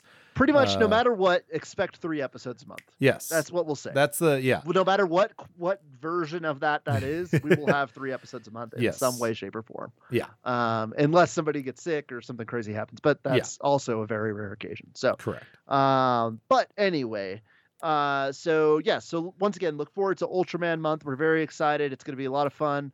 Uh, I'm very excited to finally officially give uh, my opinion on Shin Ultraman uh, and uh, talk about that with you guys officially and, and go into spoilers and all sorts of stuff with that. um, and then, uh, yeah, and then the rest of the year we have some great stuff planned. As we said, uh, of course, the next special report after that will be uh, the movie 65 in uh, March. Uh, we've already worked out exactly what we're going to do that month, and that month it's going to be a lot of fun. Um, so, but other than that, thank you guys for listening to us this year. Uh, I hope you have a very happy holiday, uh, whatever whatever holiday you ce- celebrate, or if you don't at all, just uh, have a good end of the year. Yeah. And uh, New Year's, there's Boxing Day. That's pretty There you go. non-denominational. You just get to There you throw away uh, your boxes. Uh, that's a fun one. Um, yeah, Ramadan. We got Hanukkah. We got yeah. There's a lot, a lot of stuff going on. Uh, yeah, So hey, if you if you got something going is on, wild. If you got something going on, end of year celebration, a solstice celebration, uh, enjoy it with your friends, family, or whoever you happen to surround yourself with, because uh, uh, the the whole reason that we crammed a bunch of holidays in towards the uh, the winter season is this might be our last winter. Who knows if our go. if our if our supplies will last through the cold months. So let's uh, let's is. get together, get drunk, and sit around a campfire and share some stories. Yep. Uh, and with that, I think it's time for us to talk about the patrons. Yes. So thank you all for supporting the cast, all of the patrons. We really do appreciate it. If you want to be a patron, uh, just go to patreon.com, search Tokyo Lives. You will find us very, very quickly. Um, we do appreciate all the support that we get from you guys, like you have no idea. Um, and, uh, you know, there's a lot of cool reward tiers if you haven't signed up yet. Also, for all of you $15 patrons, uh, I am finalizing the details on the shirts. I almost have got them ready to be shipped out. They will probably be getting to you in January. I'm so sorry for the delay on that. Um, it's just I've been very, very busy, and COVID Yeah. really knocked it out of me for about a week and a half. So I, I also just- admittedly was a little bit delayed on even getting the design in. right, yeah. So, it's, it, it was, a, bu- little bit. A handful of delays, all kind of compiled together. Uh, so it's a it's a it's a January it's a New Year shirt. Uh, yes, and and I do want to say, uh, if you get back to me within the next couple of days, still, like for instance, Pilo, uh, one of our patrons, got back to me a couple days ago, like Hey. right under the wire with their address and stuff.